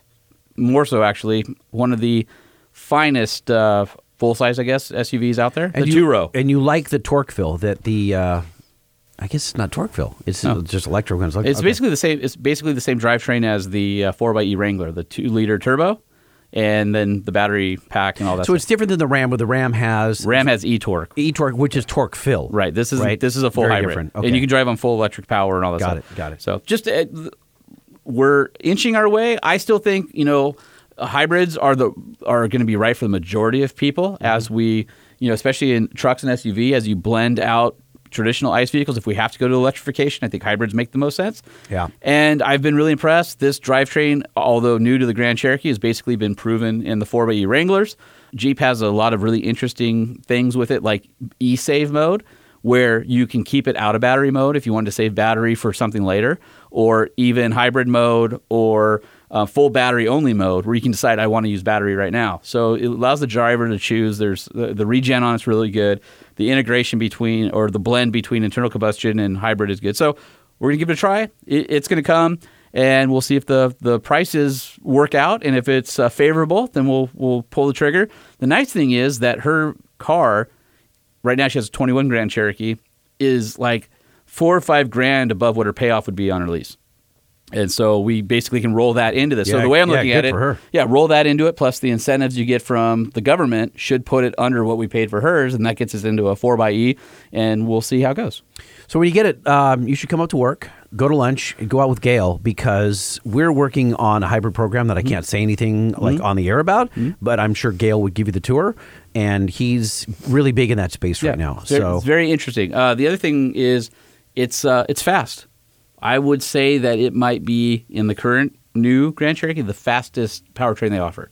really, And if you see what powertrains they offer, that's pretty impressive. so you're saying what you're hinting at is it's faster than the Hemi. I'm just saying that it's really fast. Interesting. especially for what it is, and and comfortable, and it's a great vehicle. So, Hey, so well, we'll speaking of Hemis, hey, so I have some numbers here. I wanted to run by you. Just uh, so I signed up for this uh, 2022 Ram Tracker.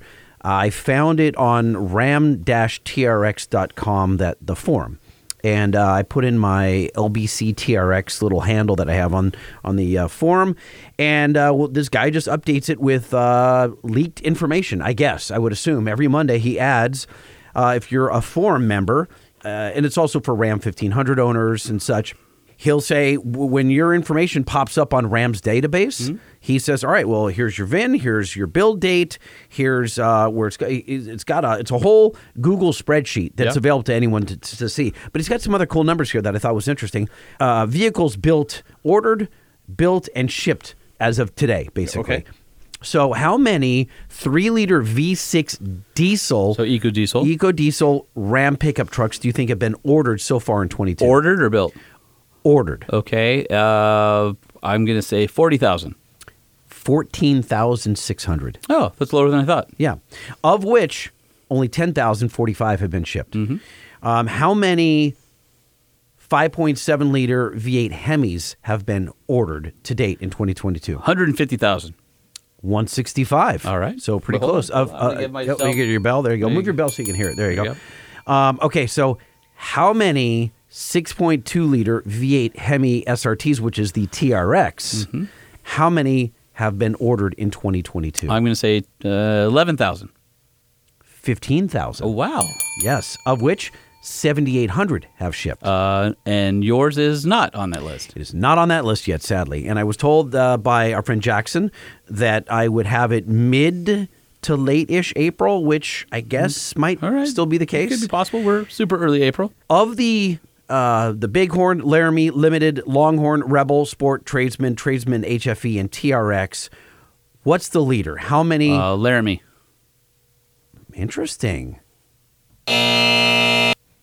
Bighorn Lone Star comes in number one at 91,000 ordered, Texas followed by likes their trucks. Yeah, followed by the Laramie at 48,000, limited 23,000, etc. Well, that's uh, I'll give myself half a bell on that one. Yeah, exactly. Um, and the, the crew cab makes up the lion's share. It's uh, well, you got to remember they don't have a uh, regular cab. They only have a quad and a crew. Exactly. So, uh, for comparative sake, 184,000 for the crew cab, 36,000 for That the uh, right. quad. Yes. And then last but not least, 4x2 versus 4x4. How many Oh. 4x2 1500 series trucks have been ordered Oh, in let's just go percentage. Uh, it's funny because all the high Zoot stuff is all basically includes four wheel drive now. But if they're selling a majority of bighorns, um,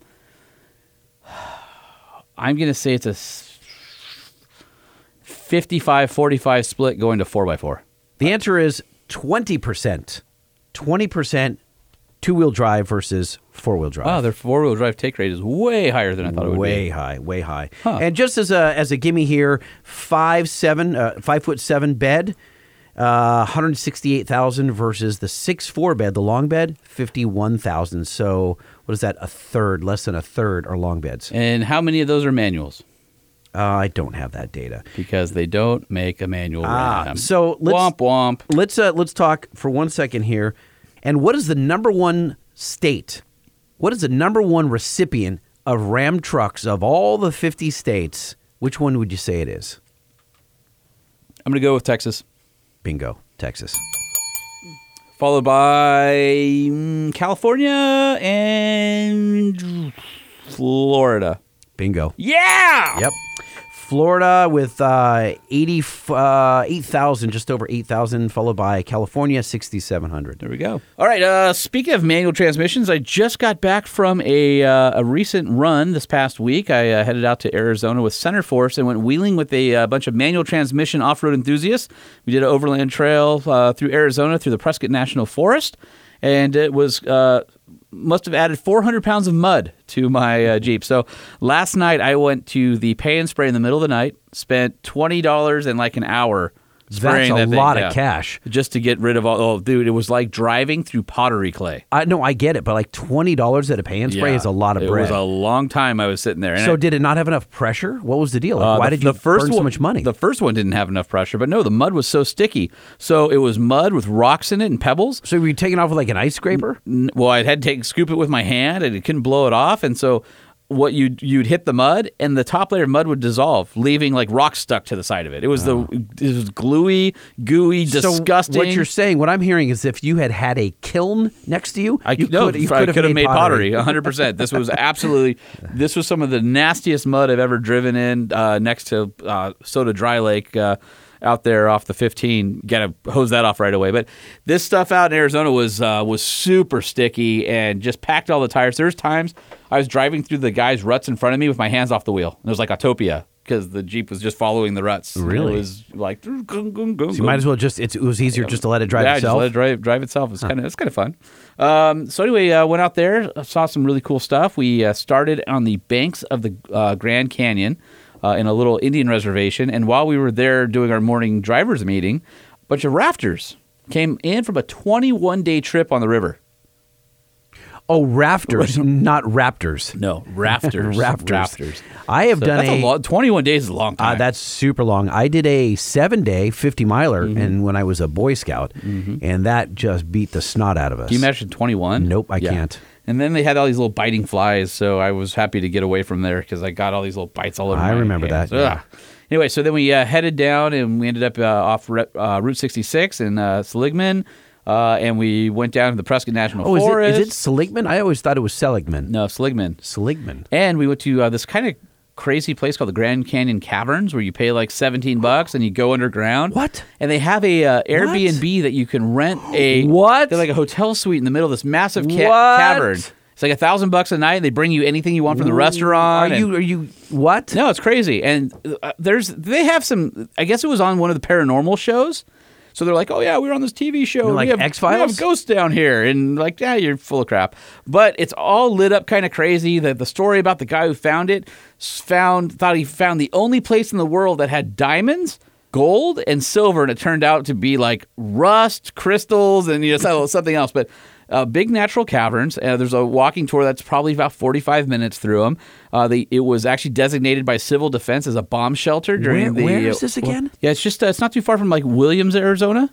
So if you've ever been to Williams, you Yep. may have seen their signs that say, "Hey, come hike underground." And, um, anyway, it's it's kind of a, a wacky place with some interesting history. Uh, I didn't see any ghosts. Uh, didn't go on the paranormal tour, so I'm sure they only give you know make spooky things. But there was a uh, this big sloth model, like a full size to scale.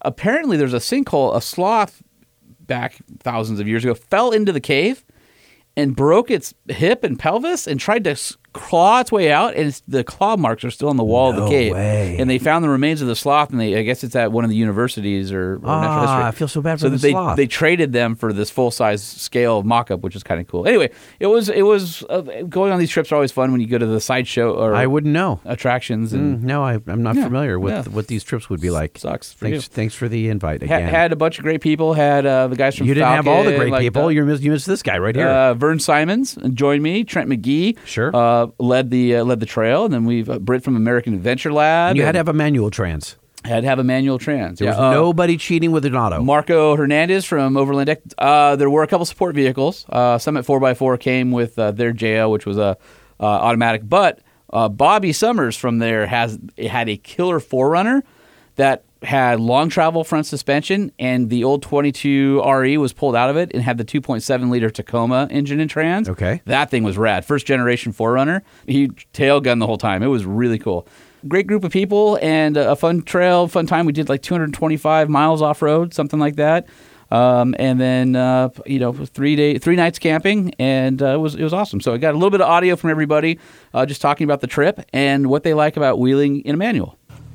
I'm with two uh, mighty fine gentlemen. Please state your names. Blair Anglin, Center Force. Marco Hernandez, Overland X.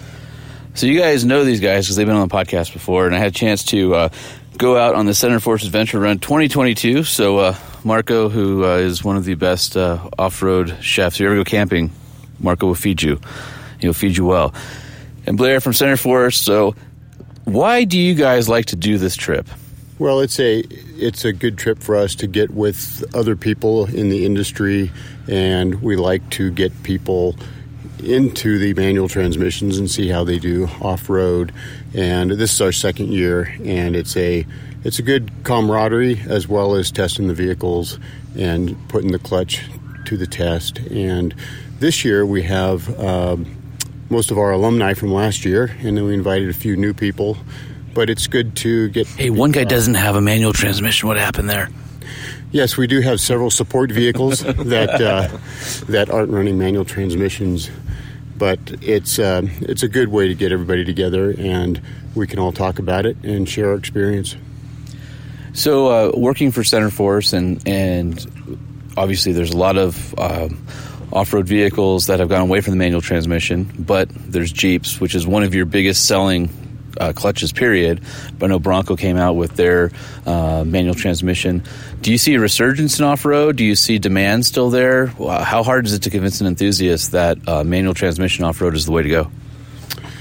I think doing stuff like this, getting out and getting out with people that have manuals and seeing how they do and understanding the benefits of a manual transmission off road helps. Uh, it, it is difficult to uh, forecast uh, what the manufacturers are going to do, uh, but there's still a lot of them out there, like Jeep in the off road and even the you know Ford with the Bronco, that understand the benefits of the manual transmission. Hopefully, they keep them going. So, for people who are listening, would you agree that the benefits, obviously, for me personally, because I drive stick, obviously I'm a manual transmission guy, uh, and people make fun of me for it, but I don't care because it's the way to go, um, is more control off road. Um, and to me, it's just. Um, you know, with all the automatic transmissions and the, the vehicles be fully integrated in the chassis, the traction control is no longer separate. The, electronic stability control, the throttle, none of that's separate from the automatic transmission. When you get the manual, it sort of goes back to basics because there's a lot less control that the manufacturer has over how the vehicle operates, and you have a lot more freedom to drive the vehicle um, when it's manual. I agree. It it does give you a lot more control ability and flexibility, not only on throttle but off throttle. You can uh, put it in any gear you want that you're comfortable in and hold it there. Uh, again, it helps uh, traction control even on the descents. And what is the benefit of uh, upgrading to a center force? For example, like in my JL, we did a lot of the prototype work on my Jeep, and the factory clutch and manual transmission in the Wrangler hasn't done anyone any favors in promoting manuals. They've had some issues with those, um, and I can tell you after swapping to the center force in mine, it's one of the best manual transmission setups I've ever driven, and I absolutely love it. But let's talk about center force. Why should somebody choose a center force product for their Jeep? Well, primarily the high inertia flywheel that, that we manufacture and machine in house uh, really helps a lot in the off road uh, and even on road. Just just starting from a stoplight and going through the gears to rock crawling or carrying a load and all the weight. You know the overlanders throw in there. It it really helps. How dare you? Guilty. Yeah, right. And uh, it, it it really helps the drivability and it it allows you to even you know run down to a couple hundred RPM without it stalling, and you just don't feel like you need to have your left foot on the pedal all the time or, and slip in the clutch. You can just it allows you to just drive through it. And also, and also that new bearing makes a big, Yeah. big difference. It's just because I have the center force with the high inertia, um, and yeah, with the plus the bearing that you gu- guys installed, it's just it's a it's a whole different JK. And you get rid of that uh, that rattle Yes. that the uh, the Jeep manuals are known for, the idle rattle. Um, and in mine, you guys changed out the hydraulics, and we went to a f- all new hydraulic system with a internal slave cylinder versus an uh, external uh, slave cylinder. As the clutch wears, because you don't have a pivot point from an external, you essentially have the same clutch feel throughout the life of the clutch, right?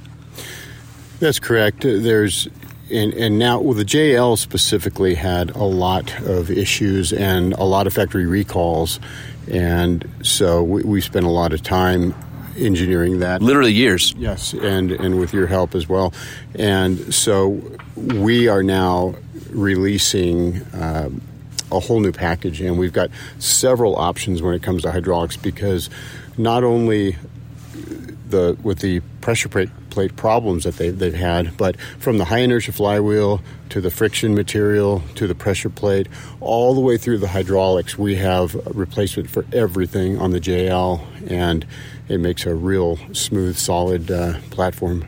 Love mine. Okay, Marco, you brought out your JK, and you've got basically the same clutch setup that my old JK had on it. And um, you also just bought a 392, which I, I don't blame you at all. So I'm totally fine with you uh, cheating on uh, the manual transmission crowd. But you did you did what was right, and you brought your manual. What do you like about uh, driving stick off road? Oh, the control.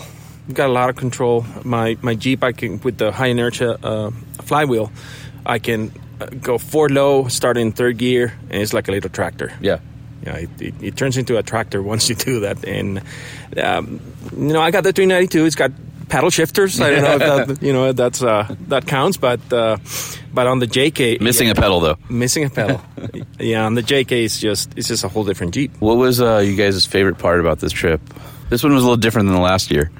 Oh, uh, I hate mud. I hate mud there- too. But there was a lot of mud. But that was fun. That was that was very it, fun. it was fun driving through. I just know when I get home. I think there's two things. I don't want to be the guy following me when I hit 70 for the first time because I am covered in it, or the first uh, bump on the freeway or expansion joint going home.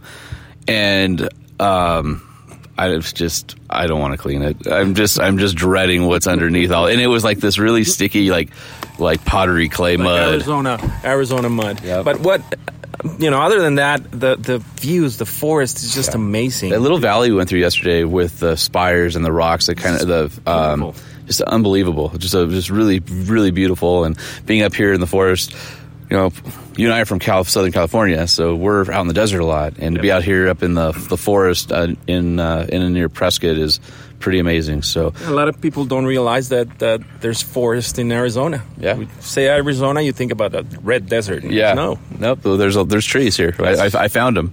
So all right, uh, Blair, thanks for the invite again, and uh, looking forward to coming back next year.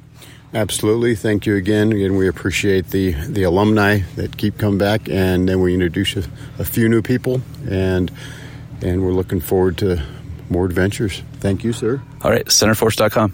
All right, well, that was uh, Blair England from Center Force, kind of talking about what they do with the clutches and whatnot, and uh, Marco Hernandez, who uh, is, uh, if you guys follow Overland X, that dude's everywhere, and man, he makes good food. He did uh, one night some of the best shrimp I've ever had, man, on the trail. Does he Just- have a job? Like, what's he do? Like, Uh, like how does he? How is he everywhere? I don't know what I, he, I think he just He is independently o- wealthy? Yeah, I think he's Got Overland X dad? now. No, no, he he he's an older guy and uh, he's, he's grandpa, and uh, has uh, this uh, you know amazing he's little thing going with his Overland X, and he's just He's got to be retired, I right? mean, no, he's every time I see him, he's working. It's amazing, But he's not working He's like- got more energy than you do. I don't know what you're saying. Hey, you got one more here.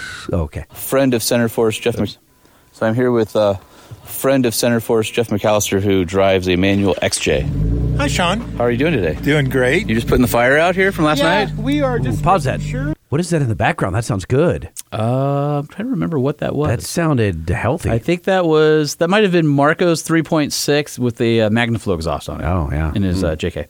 So uh, you are joining with me on the uh, Center Force Adventure Run 22, and you brought your your sturdy and reliable little XJ. And I just wanted to get your take on the trip and why you like driving manual transmission, Well, especially off road. yeah, I was. Uh, my dad was a mechanic and used to buy old Chevy like 1961 Apaches, and it had the compound low. So the first vehicle I ever drove was actually a stick shift. And I was sitting in my dad's lap, and I could barely hold the shifter. So, for me, um, that was just kind of a wonderful starting point. So, whenever opportunity arises, I normally have a manual in my couple car collection. So, it's always fond memories of my dad, and then, you know, adding a diesel is just uh, really the appropriate method of getting power to the rear wheels. So, just kind of one of those things I love. So you were here uh, last year on our trip, and this one's a little bit different. What uh, what was fun about this trip, or what did you like about it? Uh, never been to the Hualapai Indian Reservation in Colorado. So we camped right on the Colorado River at basically the mouth of the Grand Canyon, right? Yeah, so that was really kind of cool and exciting. And me being a, a Southwest avid uh, adventurer, love starting up there. Yeah. And so the uh, all the bluffs and the cliffs and the rocks uh, uh, are just something that I love about Arizona.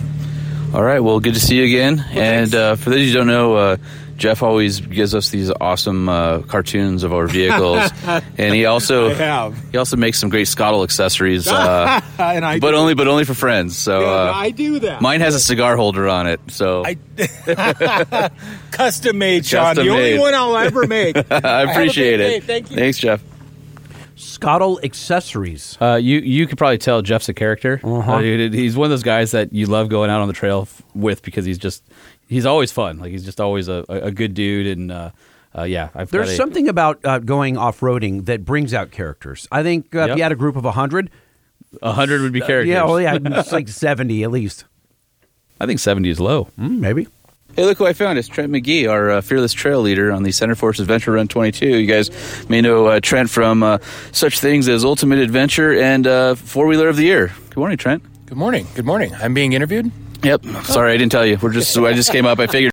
I literally walked up to Trent and I just put a phone in his face and said, "Let's go." He probably thought you were just talking on the phone No, or you something. just thought I was talking to him, Oh. and I'm like, "No, this is an interview, dude." Because you're in the middle of packing up. If I don't get you now, I'll forget, and then we won't get all the juicy details of this awesome uh, route you laid out for us this year. So, wanted uh, two questions. I want to talk about the route, uh, what we did, where we went, kind of what you liked about this route, and then uh, why do you enjoy driving stick off road? So, those are your uh, two two homework assignments right there.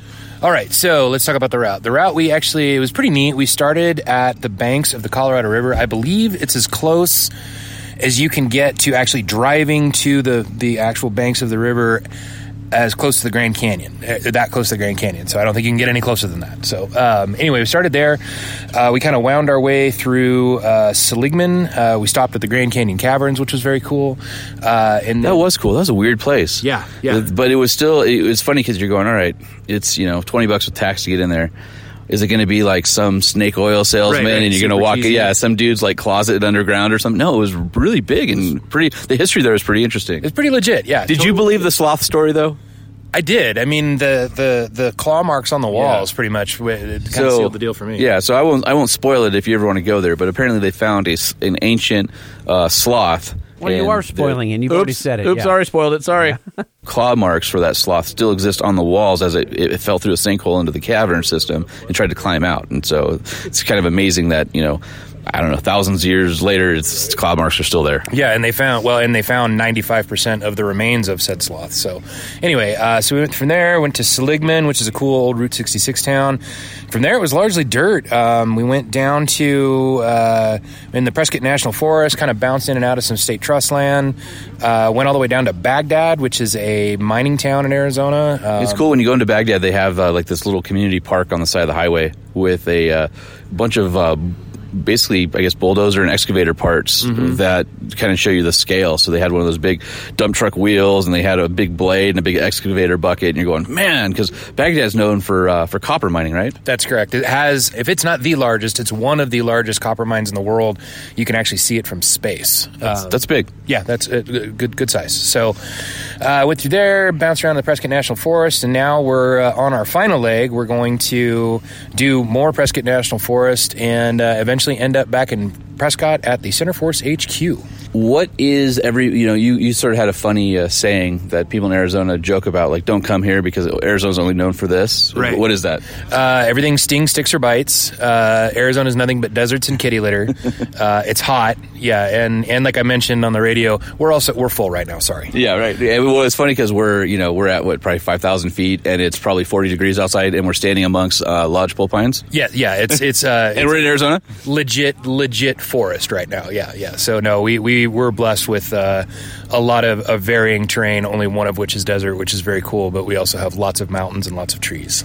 So you drove what might be famous to anybody who follows UA, and that was your Scout that you built a few years ago. And it's got the Cummins R2.8, and I think it's Silver Sport transmission 4050. That's correct. Yeah, yeah. So uh, 64 Scout uh, it has a Cummins R2.8, a, a Tremec TR 4050, uh, and it of course has a Centerforce clutch in it and everything. And uh, you know, I, I could have built, I could have put anything in this thing when I when Yeah. I built it, but I really I, I went with a stick just because i- at the end of the day, I you you really have more control over over the vehicle and you feel more connected to it. Um, you know, there I will admit there are a couple of situations off road where an adva- where an automatic is a little bit of an advantage, sure. but uh, you know they also have their disadvantages. And and for me and the, my driving style and the way I like you know the way I like to wheel, I just I, I just like having the control over manual. This thing is chopped, lowered.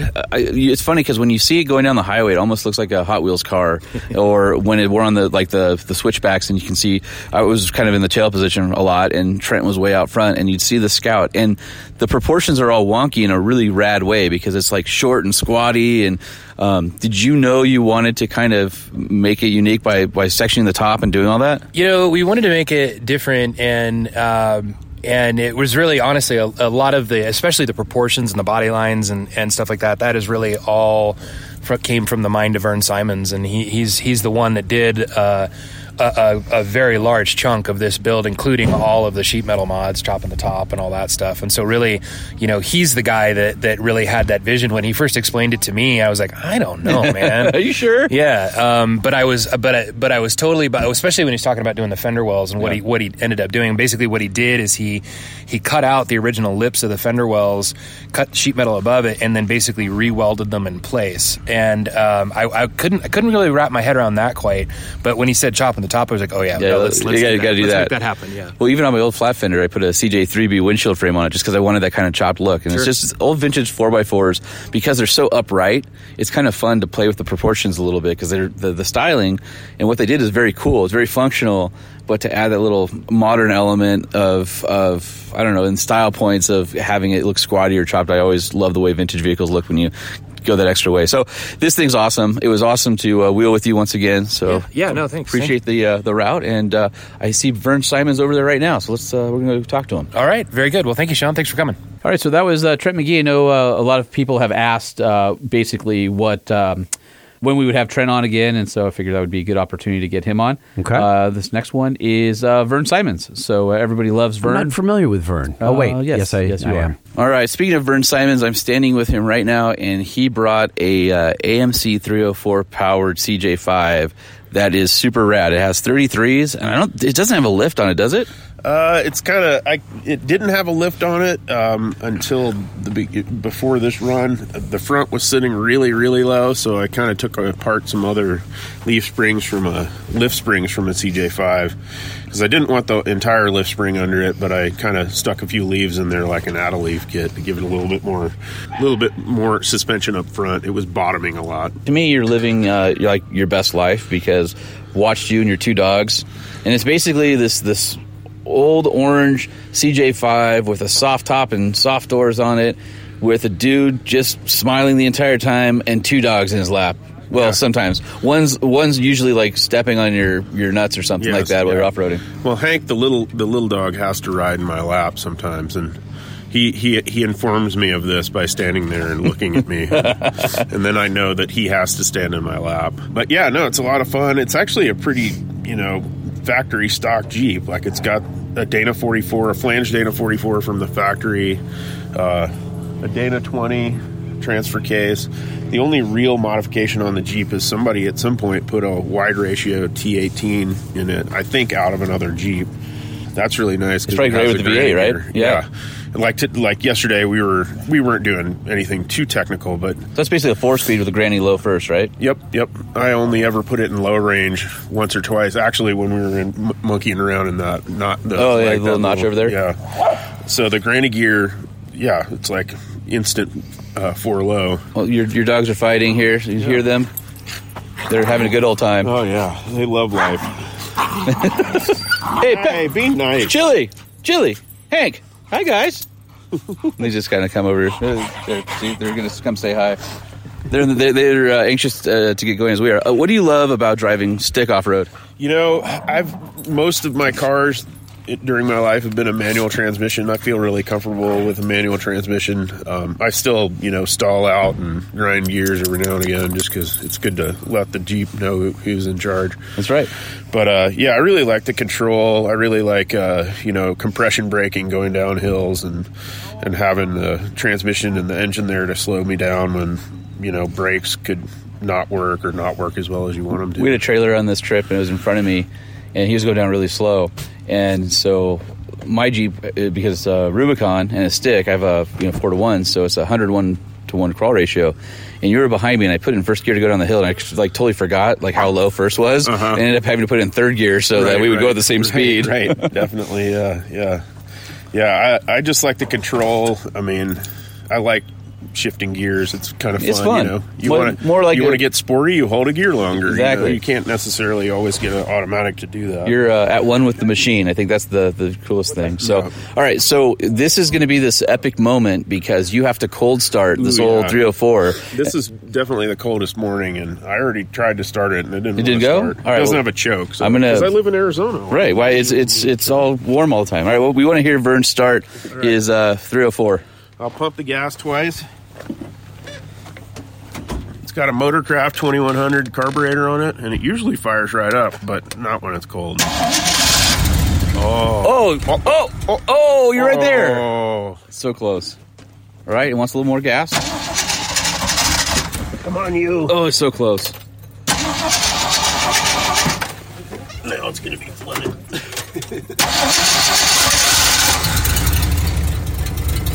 Oh, just listen to that thing. Does sound It just good, doesn't hums. Yeah. Come on. Come on, old girl. It's so quiet. It usually idles pretty good too, but it's very cold. Yeah, it is very cold Very, right now. very, very unhappy.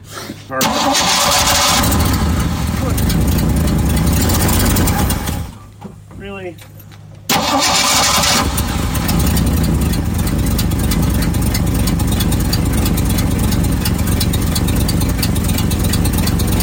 Thinking about it. Congratulations, Vern. Yeah, it'll stall out any second.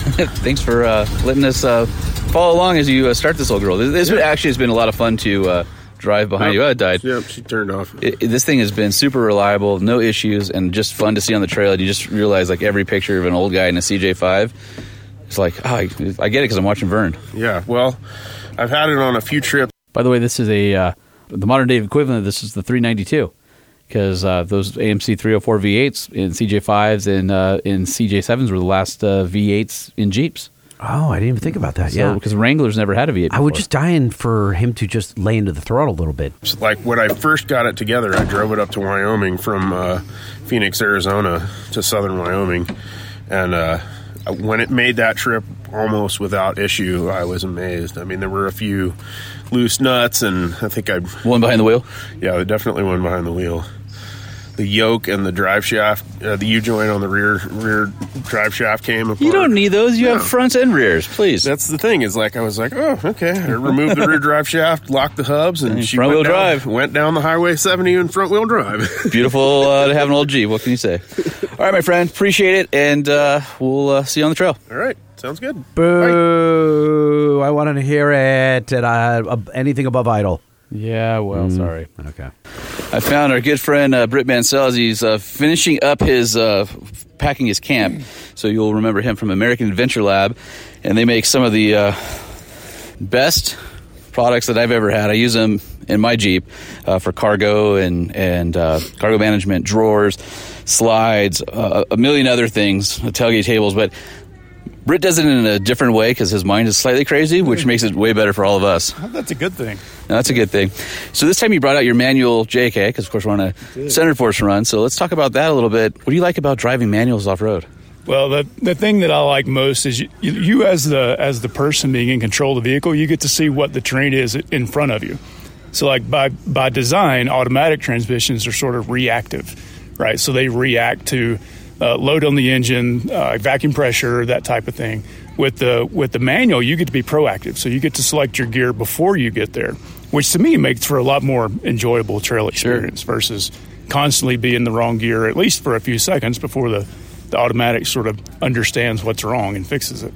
So have you? How many manual transmission vehicles have you owned? And and off roading. I mean, manuals are fun to drive on the street and everything, but there's to me.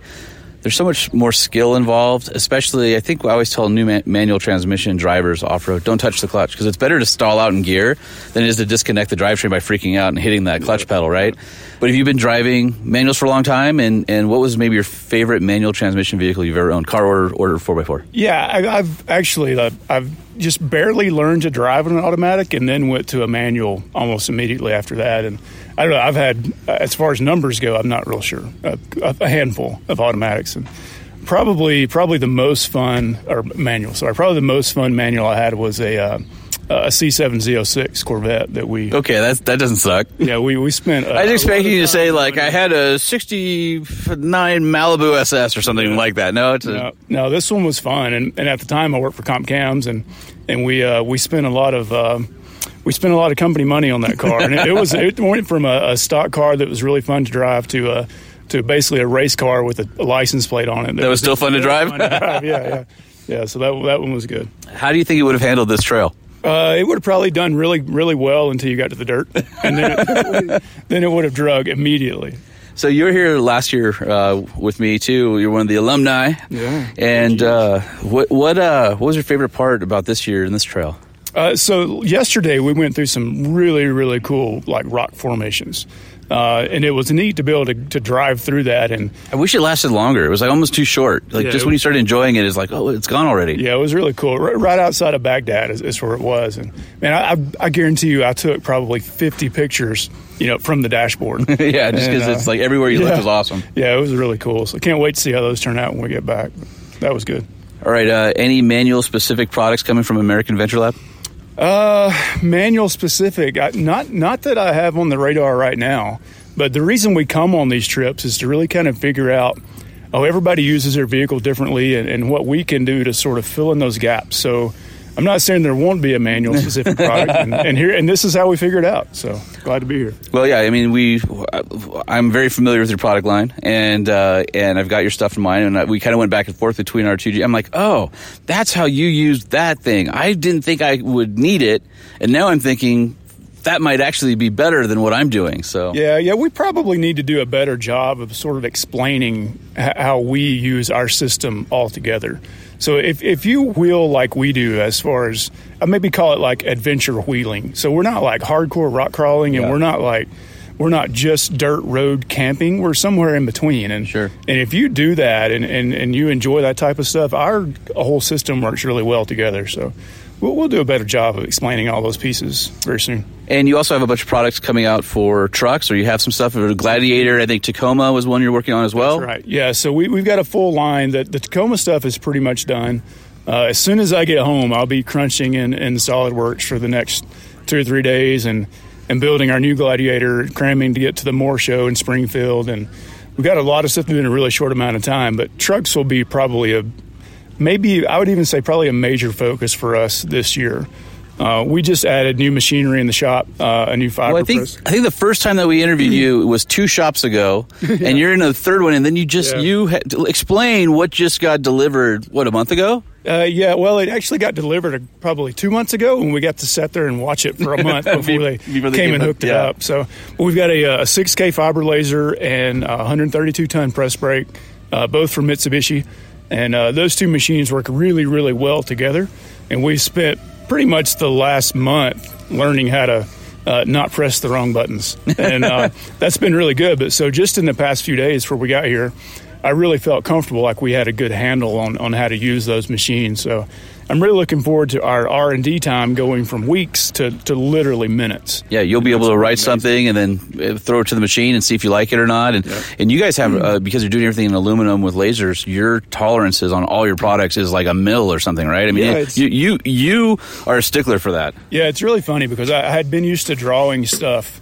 Uh, I wouldn't call it lazy. I would call it sort of protective. So I would draw, uh, create a design very protective, knowing that that our vendors had plenty of room for tolerance. You know, Yeah. they, they could make some slight mistakes and it would still go together.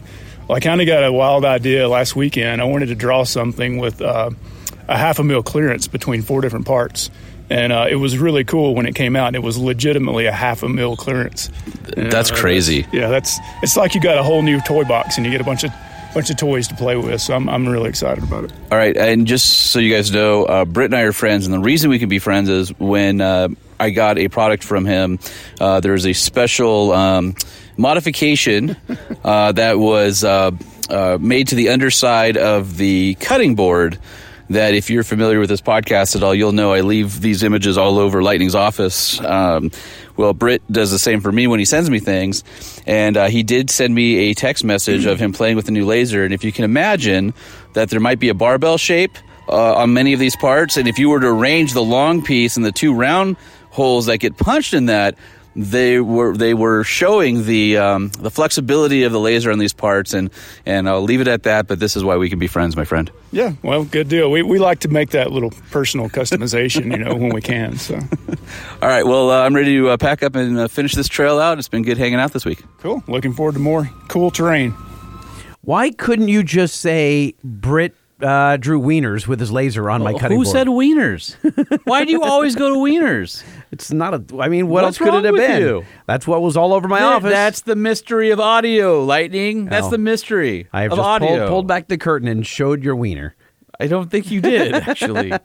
On that note, we should probably uh, do uh, a few uh, five star hotline calls. Okay.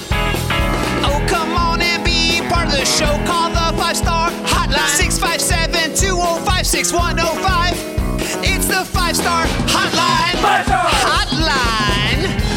657 205 6105.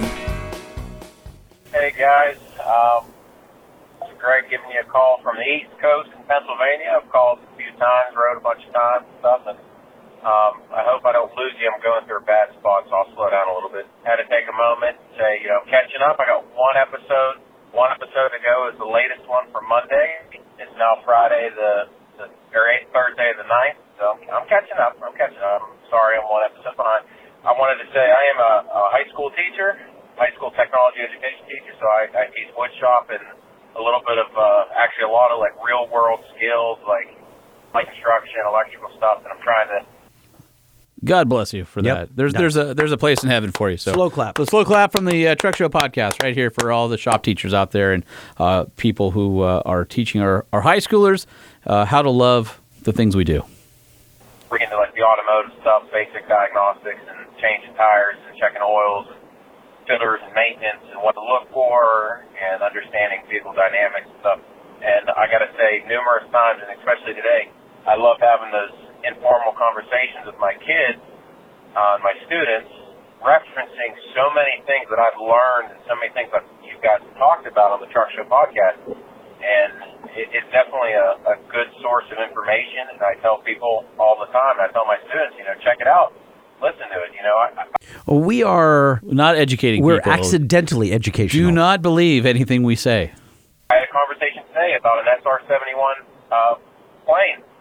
I said, you know, I listen to the Truck Show podcast. You got to look up this specific episode, and you can hear, you know, an interview with an actual pilot of the SR-71. You know, and uh, we talked about renewable fuels and the push for electricity, and you know, uh, I hope you guys know I'm, I'm pushing for, you know, keeping ice and stuff alive for for our future generations and trucks for for that matter too, because you know, trucks are obviously better. You know, come on now. Um, Of but course. being able to reference those those points is is awesome. So I just want to say thanks again. You guys do a great job, and I'm out here on the East Coast, you know, promoting you as much as I can in the high school, and uh, um, thank you for the wealth of knowledge. And I absolutely hope you you know keep this up for many many years, and I hope you know one day to venture out that way and hopefully run into you at an event or something, or maybe an event on the East Coast. So um, have a good one, guys. Take it easy. Bye. Wow. I, Thank I, you. uh, humbled by uh, by your words and that you would find any value in what Lightning brings to the table. How dare you? Li- Lightning and myself. Sorry, I w- was just skipping ahead there. Hey, do you think high schoolers also leave those images all over his shop? I hope so. I mean, I did when I was in shop. Mr. Spring, rest in peace, my shop teacher from No. uh, Huntington Beach High School. Uh-uh. Yeah, but I- Mr. I- Sprang, that, that name sounds like he'd be a shop teacher. Oh, he, he was awesome. He was the best, uh, and uh, he passed away a few years ago. And uh, you know, after I left high school and I was involved with the police department, I had to go to the local police department, which was across the street from my high school, and I worked for an, an adjoining city. And uh, brought him a police car in the middle of a shop class, you know, and uh, turned on the sirens outside, and all the kids came running out. I, I was at Truckin' Magazine at one point, and uh, drove a uh, SRT 10 Ram Viper Wow. truck for the truck. I used to bring him all the cool stuff that I was driving, and he was always so proud to be like, "Ah, this was one of my former students coming back to share something with you guys." And all the kids would be climbing in and out, and that was awesome. But I remember how much heartache we gave him when we were uh, welding brake rotors to the side of a, uh, a Pontiac Bonneville, or uh, we had this. I think it was actually the Pontiac where we had it vertical, about twenty of us, and we were cutting the car up, and it was had no roof, and the doors were gone. It was just a shell, but it was like a seventy something. So it was like you know twenty five feet long, and you can imagine twenty high schoolers topple, you know, pushing it up like Stonehenge, so it was vertical on the rear bumper.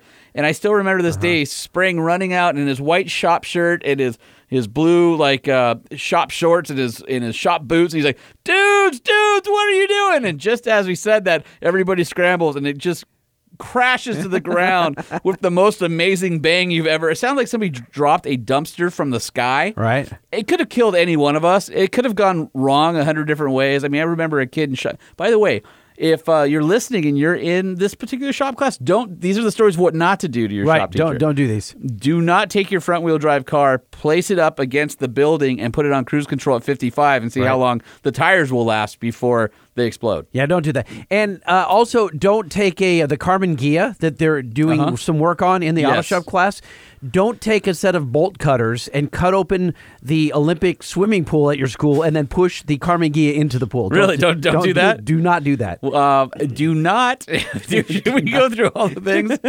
Um, I- I'll also tell you a fun Uh-huh. story. So there was a rumor Uh-huh. because we had this uh, craft services company that came through, right? And Uh, do not do not take the uh, the golf cart that the the, the campus security rolls Uh-huh. on and take bolt cutters and cut off the antenna and all the valve stems. Don't You're- do that. you're saying don't do that. Don't do that. Don't do that. Do not. Definitely do not. Right. And Uh-huh. do not steal the Bob's Big Boy, the life size Bob's Right. Big Boy, and then hoist it to the top of the AM antenna that's uh, 3 Uh-huh. stories, and then Crisco grease all the poles so they can't get it down. Don't do that. Do is what not. you're saying. Absolutely You're do saying not don't do that. that. No. Got it. Okay. All right. I remember. Uh, so we had these like craft service people that were running our like our snack bar and all that kind of stuff. Mm-hmm. And so uh, Mr. Spring had this secret like like room built on the side of our Quonset hut Uh-huh. that was uh, allegedly held uh, uh, machinery and was selling sodas and snacks in the middle of class out of it to to help fund auto shop because Uh-huh. the funding kept getting cut and he had a like flame cabinet on wheels that rolled in front of the door so the school did an investigation and they're like we've heard that there's a secret door to and you're selling all this stuff out of here and he's like i don't know what you're talking about and they walked around the auto shop and could not find the door Oh, that's awesome. and after they left we all slid the flame cabinet back over and handed uh, mr springer money we could get sodas and all sorts of vending Oh, machine it's stuff awesome. Uh, yeah, in our auto shop, we had uh, the first semester of auto shop was before you could do the hands on, and Yeah. it was just nonstop. Like black and white film after black and white film. Sure. And it's so funny. He would turn his desk and face the back wall and, and grade tests as we're watching films. And collectively, everyone would do this during about a third into the movie go, you guys are horrible so there's like 30 kids going, Oh, drowning out the guy going, and then they invented the two stroke motor. And you got 30 kids going, mm, humming. do not do that is Do what not- you're saying that is No, not that. hey and uh, not only do not do it but if you do it you won't be original because lightning and i did all that No, we didn't. 30 years ago I didn't do any of that Oh. stuff. You kidding? I'm sorry. I just I meant that it's been done. did not do I'm sorry. I misspoke. What I was trying to get across is that it's been done in the in the history books. Right. There's no need to revisit those types of No. things because they are counterproductive to the wonderful education, especially the hands-on that you'll get in auto shop, which we highly appreciate and love all of you vocational teachers out there, regardless of of what medium you happen to be uh, teaching. But there's a place in heaven for you all because we have been in your class, whether you know it or not. Hey, Lightning and Holman, this is Brian calling you from my driver's seat of my 2017 Nissan Titan XD. Uh, just crossed over 155,000 miles, and all good. Anyway, I was calling about episode 215. I just finished it. And Lightning, you were referring to a airbag setup for the rear of a Ram TRX. So that setup has the airbag and it's not uh, connected to the axle. And the mounting perch is a Daystar suspension lower airbag cradle. That's the part you were thinking of. And that's compatible with either an airlift or a Firestone Ride airbag. But that cradle on the bottom is going to be a Daystar suspension piece that you're thinking of. So uh, that's what that part is. It's been used by a lot of guys that I know of uh, for several years. It's kind of a novel idea because not everyone knows about it, but some guys do. And I'm going to agree with Holman on this one. If you're towing more than, say, 7,000 pounds behind the back of your TRX, it's probably not the right truck for the application. So look at either a half ton or an HD that has some higher spring rates in the back and not so soft for off-road. So have a good one. Uh, I enjoy the show every week. Keep up the great work. Mounted parameters. All right, thanks. See you guys. All right, Brian, appreciate that. And your uh, 155,000 mile uh, Titan check in right there. Mounted parameters. Big crowd one for you there. The truck show. The truck show. The truck show. Whoa, whoa, whoa. And that's it. That's it. I mean, he's no better than we are. No, he's not.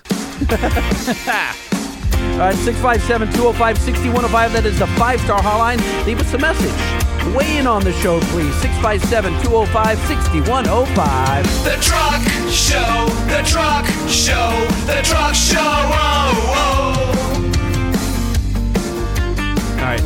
Holman is uh, flipped around in his seat. He's not even near his microphone. Oh, what? I thought I thought we were done. I was, No, I, have a, uh, I have a bike.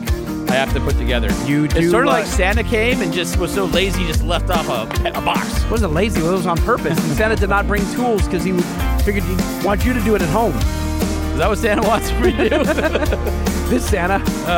this fat Santa over here, yeah. Not wait to uh, ride the hell out of that thing. Hey, uh, if you also are looking to ride things, you should consider a Nissan Titan. I could have gone south really It- quickly. it yeah. didn't because uh, I'm a professional. Okay. Uh, Titan and Titan XD have the Not best according, to warranty. the, not according to the walls in my office. You are not a professional. Five, well, that's when I'm off duty. Five year, 100,000 mile warranty. Best in the business for a great, solid, well built, reliable truck with a ton of features and a ton of value. Head on down to your local Nissan dealer. You can also check out the midsize Nissan Frontier with best in class horsepower. NissanUSA.com. Build and price your Nissan today. Uh, but what if my truck? What if I got like a, a like a big old Ram or something, or maybe a an Eco Diesel? It's got a lot of lag to it. You know what I mean? It's just I can't stand the throttle response. What do I do, Holman? Well, if you're one of those guys who is driving a truck that's fly by wire with a ton of lag, you want to uh, head over to uh, bankspower.com or slide into at LBC Lightning's DMs if you're looking for some Banks product. He will hook up a truck show listening brother. Dude, I've hooked up like uh, more than twenty so far. Uh, I guess the show works, doesn't it? I guess it does. You guys coming we back for another year next year? We have some listeners. Yes, Hey, I like that. Head over to bankspower.com and see if we have an application for your truck. We've got pedal monsters for, I mean, cars, trucks, you name it. Uh, airplanes. No. Submarines. Nope. Uh, watercraft. Just cars and trucks and SUVs. But you said you name it. okay. Catamarans. I- I'm going to take it back. Tri-hulls. Don't, don't name it. Um, helicopters. Satellites. No. Uh, moon rockets. No. Um, uh, small gauge uh, toy train sets. Yes, we do actually have. For, Yeah, yeah. I knew it. End scale. Is that uh, was that uh, April Fool's right there? Yeah. All right, uh, BanksPower.com. If you want to get that uh, pedal latency out of your truck and get a more responsive vehicle, you will uh, want to pick up the uh, patented pedal monster with active safety features, including safety in reverse. And I think that's going to end it for this show because uh, 220 is a lot of episodes. And like our shop teacher friend said, he wants us to be around for many, many, many more years. That's I I don't know. What do you think? You're saying what? You're tapping out right now? I don't know. I mean, I've got I, I got a big ripper. I got to go ride it. I don't have time to do a podcast and ride my big ripper in my van slip-ons, All right. my van shirt, my Vans hat. All right, let's tap out. My. Vans All right, chonies. now we're going sideways. Well, we this show does not go sideways. All of this is hundred percent planned. And what is this part right here? This is this planned? This part? Yeah, right now. This with you and I. Mm. This part. Yeah, no. I didn't think so. The Truck Show podcast is a production of Motor Trend Group. This podcast was created and produced by Sean Holman and Jay Tillis with production elements by DJ Omar Khan. If you like what you've heard, please head over to Apple Podcasts and give us a five star rating. And if you're a fan of the Truck Show podcast, we encourage you to visit and patronize our sponsors. The type of bikes that's popular around here is mostly SE bikes. You might see a bunch of different ones, SoCal, PK, Bigger Bird. The most popular one that you're gonna see everybody with is the Bigger Bird. Everybody like them because you can wheelie on them, they big. My favorite bike is the SoCal that I'm rocking with, but it's made by SE bikes, but mm, I'm trying to cop up on that Big Ripper. It's a 29 inch. It's like one of the only bikes in the world that's a BMX bike, 29 inch. That joint's lit.